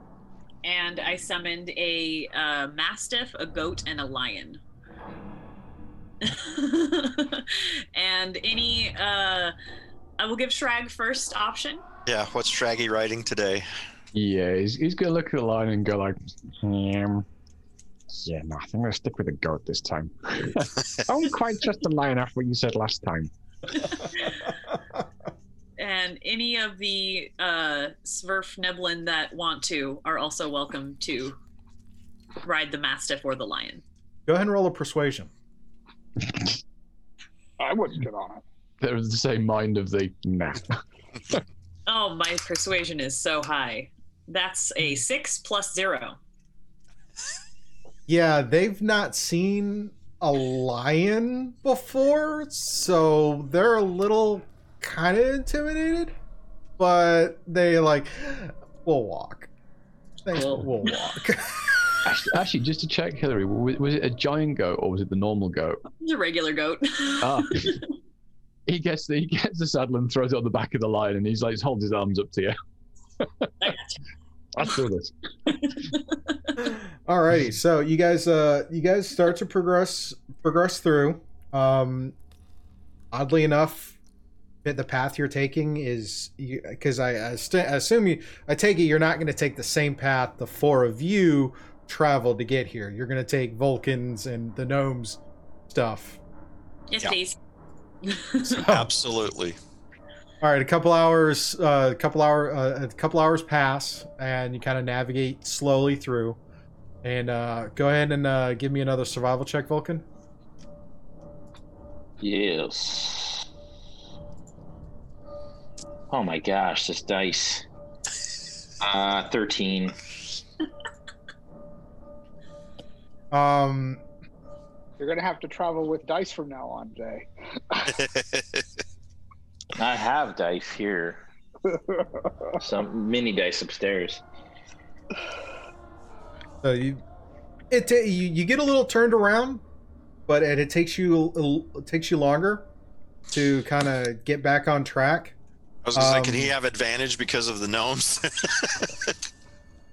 Well, the gnomes can't really give it because they just know a rough direction. They've not actually traveled these tunnels. Got it. Got it. So yeah, you're essentially back. Uh, Vulcan is essentially backtracking some of the way he's come, but when it comes to like a particular fork or two in taking a different path, because these are smaller tunnels that have been dug in outside of the main pathways, and so he's taking it as he takes another turn, kind of passing through. At some point, it's like kind of gets turned around a bit, but then eventually finds the gets you guys on the right track where you're moving south. I also Um, want to be tracking uh, any sort of creatures I see as as we go. okay. Yeah, and I'm keeping a keen ear out for Umber Hulk movement, Hook horror movement, any of these things. Okay. Um, Will, go ahead and roll a uh, perception. And you're you're trying to keep, Vulcan's trying to keep an eye out for beasts and tracks, right? Okay. So he had the- 22. Huh? 22. Um, you're not hearing anything relating to those particular creatures. So no Umber Hulk noise, no Hook horror stuff. Um, so you, you, every so often you hear some some chattering and, and some scurrying. Uh, but it's it, and the worst part for you is the fact that it's outside your vision, and you're still kind of seeing that stuff occur. Um, Vulcan, you see you, it, with yeah with that last. Go ahead and give me investigation for checking some of those tracks. Uh, you want investigation or you want survival? Let's make it survival because that's a tracking beast. My bad. Yeah, it's all good. That is 23. Okay, Nice. very nice. Um, you see uh, you see footprints of like mechanical uh in mechanic of like construct in nature. Uh, you see some scratches and carving and some scratches periodically along the wall, like something kind of brushed past. Okay. Um, as some of the tunnels you pass through are actually very round, and as you kind of look at, it's like it looks like it uh, at some point maybe a worm passed through here. Mm. Uh, you see uh, some other kind of uh, footprints uh, uh, and traversing back. Uh, the large the footprints are seem to be some kind of uh, quadruped type creature. Okay. Uh, very large as it passed through. Um, go ahead and give me a history check to see if you identify those tracks. Uh, yeah, so actually, I get uh, I actually get an advantage on survival checks for Okay. tracking favorite enemies. So if it's a favored, if it's a beast or an aberration, I would get advantage on that. Um, Did you say the quadruped is also the construct footprints, or is that a different? so, A different set. okay. uh, sorry, is it a beast or an aberration, Steve? Checking. Uh, I'd say it's. I'd say it's. A, it's. It's actually a monstrosity. So okay, that- so it's that- neither. So just regular history check. yep. Just regular history check. What is it? Sixteen. Hey, there we go. Um, you at first you think it's a quadruped, but seeing the tracks, it's actually uh, multi-legged. Um, and they're three finger uh, kind of gripping into this into the stone as it passes through. Um, best guess is it might be it might be a behir that it passed through at some point. Mm-hmm. Uh, but it definitely it if it's a you it's a very large set of foot large set of footprints that passes through. How long ago? Uh, probably about six months. Oh, okay. So it's been some time. Okay. Wow. All right. Okay, I continue on. I mean, if there's anything that's fresh, that's more what I care. Like if if, if I'll take note if there's any tracks along the way that are more fresh Okay. within the last day or two. All right. Uh, as you guys keep progressing through, um, you do notice there are tr- uh, uh, progressing through, getting closer to the enclave. Um, you notice that there are there there are some tracks that are fresh. There are some troll tracks, and there are drow footprints that go through that pass through, and there are a few other uh, bestial tracks. Um, you do see the the as you get closer, you do see the Behir tracks again. These are fresher, probably within the last uh, few weeks. Okay. Um, I take note of that. Sorry, did you what were the creatures you said first? uh, drow and trolls. Okay. And those are more recent. Yes. How recent? Um, a few days. Okay. All right, we keep going. All right, keep going. Eventually, you get to a point where the gnomes recognize their path Okay. and lead and like oh, and kind of give you the signal that they got that, that they they recognize some of this area. It's a lot further south than you've been. So then the gnomes take over and lead you guys down in toward the enclave. And as you get close to the to the northern entrance of the enclave, uh, that gate there, and there's a couple of guards that uh, stop you, and as, as they at first they see they come, but as soon as they see Vulcan and they kind Sorry. of ask to stop. Before Yeah. before we get there, I cast invisibility. Yeah, I was gonna say we need to deal with that before we get there. Okay, Good idea. and what about Morin? We'll let her kind of walk beside me. Okay, Um, she can still kind of smell me, um, and she'll she'll just follow the group. okay. So Yeah. th- There's a wild magic in on the table. Yeah, that's what I was going to say too. yeah, so roll the d100, Jay. Oh god. It's fine. fine. Says the guy who has always the positive thing happen. Say again. Forty-seven.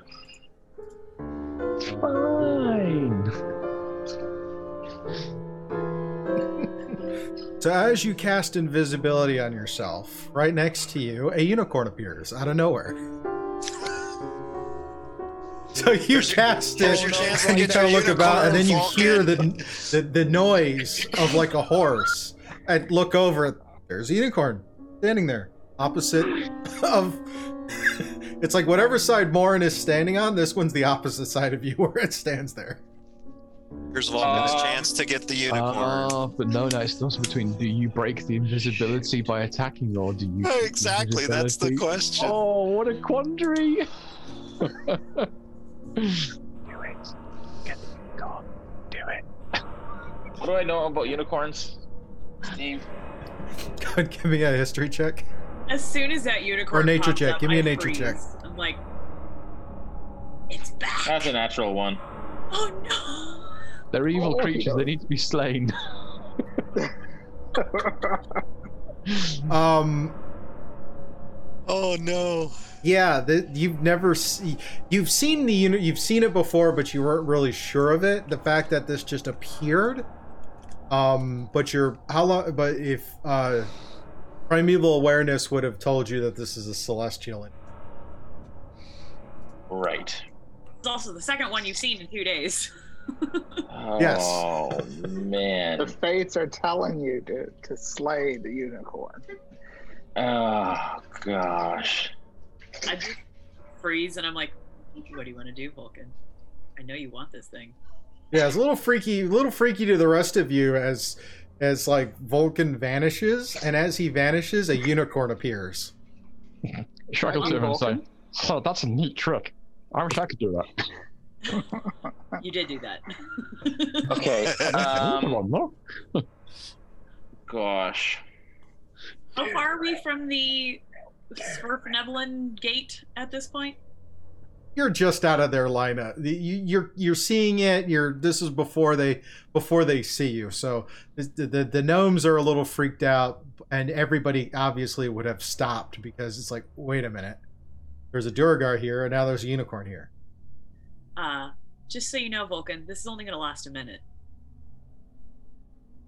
Do we know that? Yeah, Well, we based saw on the other one based on the disappear. last one, yeah, I would say. Uh, No. okay. I tell I tell Morin to sit. Morin sits. Um, and then I tell everyone to continue on. Okay. Oh dear.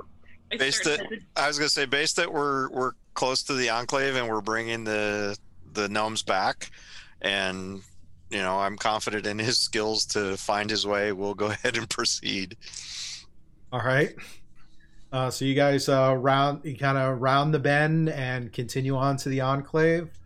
Uh, the guards see that you're there and see the gnomes and kind of open the door to let you let you in. Uh, once you once the last of you get around the corner where it's just Vulcan, Morin, and the unicorn are there. Vulcan, what do you do? I know it's not a beast, right?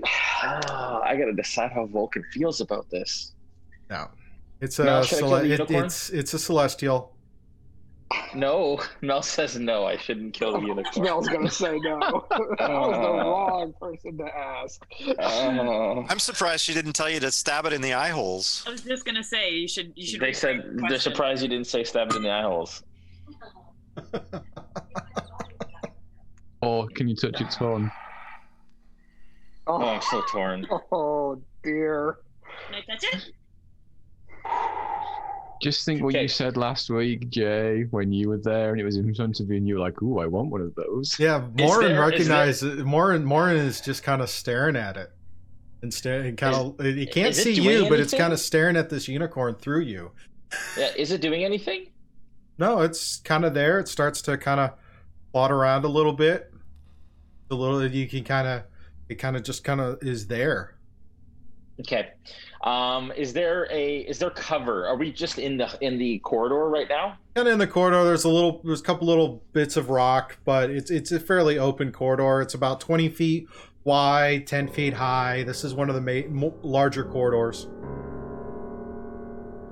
Okay. Um, I'm going to try and hide somewhere and take cover um, where it can't see me All right. within this corridor. Go ahead and do a stealth with advantage because you're invisible. Pass without a trace is up currently. Uh, How long does over pass hour? without I- trace? It's been over an hour, I think. You yeah, said. it would have it would have dissipated at close by this point. Yeah, that's a 21. Yeah. The horse is the, the, the unicorn's oblivious as you go to uh, Okay. find so a I spot to hide. hide. I cast Hunter's Mark on it. Okay. Um, Boy. Oh god. uh, and then I tell Morin to ready an attack action All right. to gra- to, to can can can a can a badger grapple something? Can it hold it down? Yeah. You can certainly try. Um, okay, so I'm gonna take. So as a bonus action for my first action, I'm gonna cast Hunter's Mark on it. okay. I'm gonna ask Morin to ready an action as my action Okay. for that six, six second turn because I only have probably I don't know, not You got much about left. 30 seconds before the hor- before Yeah. the unicorn would dissipate, but you're not. Yeah. So so for my first action, bonus action, uh, Hunter's Mark, action, ready an attack to grapple this thing. Okay. Next turn, um, I am attacking it with both my axes. All right, hang on, hang on a sec. I want to give him uh, some uh, No, no, inspiration says you never listen to me. All right, I listen to you, Vulcan. Well, don't forget, you also heart. still have that inspiration, D4 inspiration if you haven't used it yet. But Will, Yeah. that you got gifted one as well. yeah, 100. percent So okay, I'm so- uh, I'm I'm Oh. donating a critical hit to Vulcan. Yep. oh yes. Yep. I am also going to donate a critical hit. yes, are horrible. Okay. So, um, all right. So two attacks. Yep. Oh, I can't redeem it because it's too soon. That's a 19 and a 21. Well, one of uh, w- w- one of them would be a natural 20. Yeah. So we'll make the 19 a natural 20, and then the, the other one's a 21. But Hunter's Mark um, it just allows me to do 1d6 damage extra, right? Yeah. Uh, So we're going to hang on. And so how do you how do you deal with um I do How do you deal crits, uh, crits? max die plus what you roll. I believe that's the Okay. exact same way you do it. So 6 plus 6 plus 4 is 14 Okay. plus another 6 points of damage. six and six is twelve plus four, 16. Yes, that's what I meant. Yep. Plus another 6 22 points of damage Okay. plus another 6 for another 2 points of damage. So total damage on that is 22, 16 plus 28, 32. 32, 32. points of damage. Now I have two axes. Yeah. Um, if I and that's dual wielding, and I have dual wielding, do I get another attack with both axes? You can draw a weapon that has, uh, in addition, when you hit with your range attack, you use thrown weapon, you can gain a plus two d- d- don't want- that blah, blah, blah, blah, bonus to damage rolls. So I actually I have thrown weapon fighting, so I also get plus two to the damage roll on those. So that's another plus two. That's thirty-four. Uh, yeah, thirty-four. And then do I get another? I get another attack as well, don't I? You have two attacks per action, and yeah, Right? I can throw both both times. uh, yeah. That's how that works, right? Okay, I'm gonna do that again. John, did you were you able to redeem your? No, I can't. It's, it's it's out of stock, unfortunately. Otherwise, I'd have handed that over. That's only a nine, but I'm gonna use my D4 inspiration. Yeah. And I gave you a crit fail. I see it. That's thirteen. Thirteen will hit. All Okay. check. And then the second attack is going to be a 17. That'll hit. Okay. Damage on both of those. We're looking at nine points plus two is 11. Additional eleven points for both attacks. Another hmm. eight, nine, 10. So it's an additional 21, 21. right? Mm-hmm. One. And then an extra d6 because of Hunter's mm-hmm. Mark. Oh.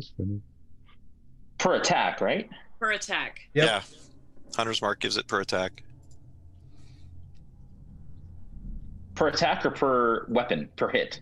It's Uh, I it- think Hunter's mark is additional d6. Every time you hit. it's per weapon. It's per weapon. It's So per weapon attack. Four, no, an additional four d six, an additional two d six of damage. Mm-hmm. So that's another, so that's 28, 27, uh, 28, 31 points. So that's 60, 60, 63 63. points of damage. Oh, And more on grapple, attempts to grapple it. Well, you did not one shot it. So I didn't? Oh, opposing strength checks for Morin. okay. oh. Lord. That's, I think What? that was almost all its hit points. I'm not entirely sure, but I think that's about. Uh, yeah, Morin only got a five strength Nope, check. was not able to grapple it. Um, now it's Okay. the uh, Unicorn's turn. now it's the unicorn's response. oh my. Oh Unicorn gets a nat one. Nat one. unfortunately. yeah. Yep. Nat one for the DM. You're welcome, Jason. So I put all my Thank you. first attack, giving Thank you. first attack will miss, but it has multi attack, so it will. uh Let me do, let me double check this. But it's a crit fail. Yeah, he has multi attack. Yeah, but he may he may be getting another. You may be getting another uh, crit fail here. Oh, it's in cooldown. I can't do it. Darn cooldowns thwarting our plans. Oh my. I cannot believe you summoned a unicorn. Yeah, yeah. I That's can- just what you wanted. So good. that is that Can't is wait to just take a unicorn wild. horn. Yeah, it's it'll attack. It'll it'll do its multi attack. It uh tries to tries to stomp with its hooves. Can't make. Um, that's crit fail, so that's gonna miss. Uh, so it'll attack with its horn. And that is a 15 to hit Morin. Uh, that is a good question. Morin's AC is 14. Ah, So it'll hit Morin for the beast companion. six point. No, yep, six points of piercing damage. Okay, got it. All right. Uh, now it's uh, Yeah, now it's That your makes me turn. that makes me angry. Okay, same thing. Okay, 19, that'll hit. 21. That'll hit.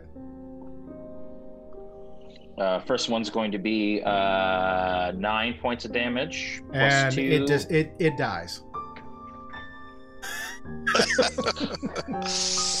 What happens when it dies, Scoob?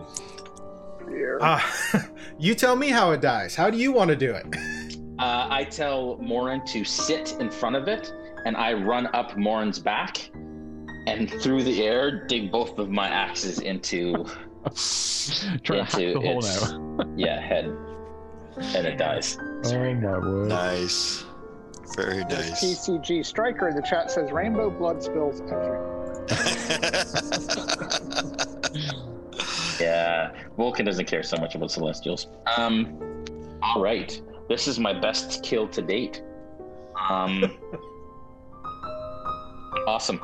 Okay, I am going to. What can I salvage from it? Do it's harvesting time. Yeah, eh, go ahead and uh, go ahead and roll a survival check. Yeah, I will. Yes. It's a 17.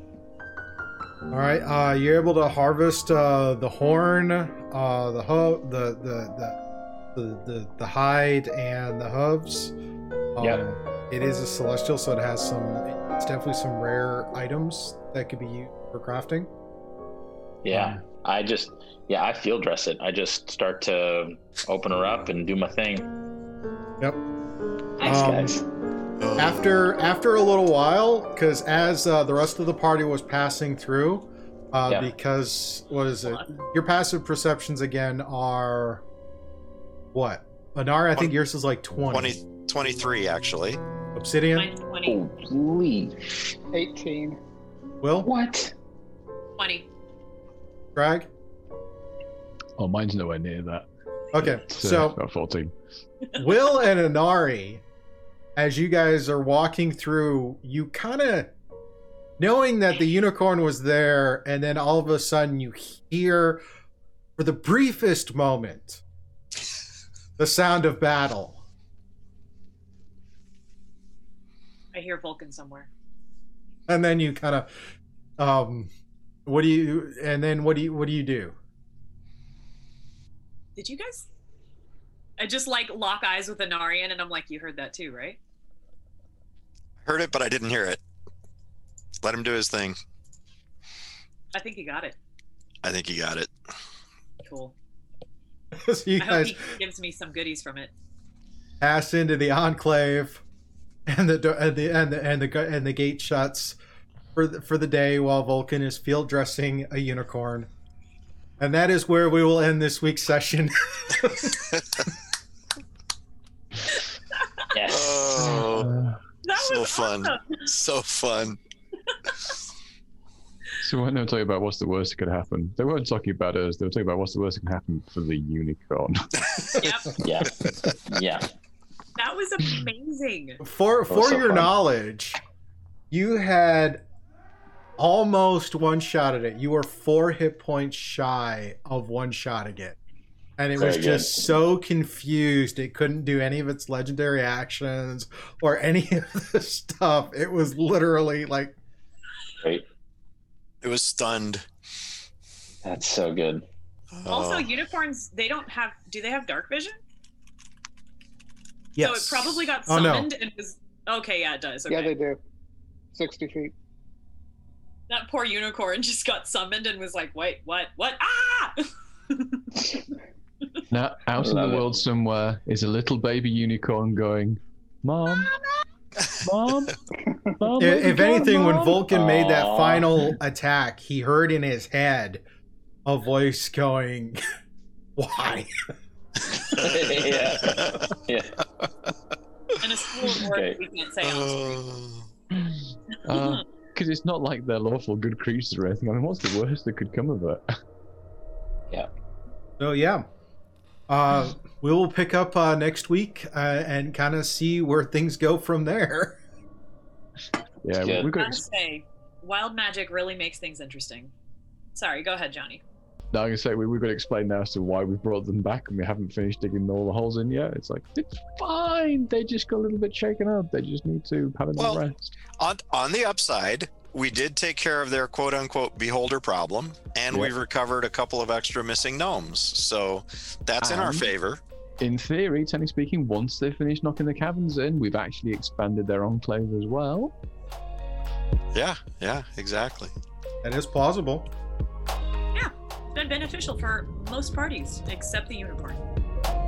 Which we don't know about. We were not there. We did not see it. I certainly didn't hear it. I had nothing to do with it.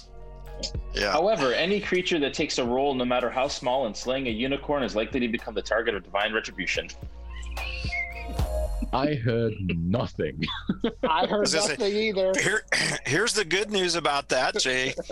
You were the one that generated the wild magic. We were Yeah. gone before you started your attack, so that's Yeah. all on you, buddy. Yeah, yeah, Yeah. Yeah, yeah. Oh, Okay, that's so funny. Steve's making notes. Steve's literally, oh, Yeah. yep, yep, divine retribution. Got to make sure I put that in somewhere. That's definitely going to come back Something to something to research for later. Oh my word! Uh, no, technically Oh, too speaking, fun. our paladin heard it as well. Our paladin heard it. Vengeance, vengeance. the vengeance paladin who will allow the lesser evil for the greater good. Love it. Create the food. Yeah, Love it. I, I've, I've researched that quite thoroughly to make sure that uh, that aligns with what uh, Anarian thought patterns are. Wow. Uh, So, so Vulcan's gonna work up and you're just gonna go, Greer good. War, Greer good. I So just good. love the funny coincidences that come up in D and D. We randomly summoned a unicorn last battle. He saw it for like 15 seconds and was like, "Oh." And then the Oh, one wild one. magic you get, it's like poof, Yeah. unicorn. Yeah, yeah, you're welcome. It's the fates. Oh, Yeah. that's awesome. We'll see Well, what I happens. Well, we will see what happens that- in the future. Who Yeah, knows? I think it's funny too that uh, that's the second one now that appeared. The first chance, the first time he didn't get a chance at it. The second time he did. So good, Yeah, fun stuff. so good. Can't wait to make a weapon out of it. I hope you got Fun, some fun, of that fun. blood because I bet that could be cool in an alchemical set. Yeah, it talks about its horn being. Yeah. Anyways, we can. Offline that one.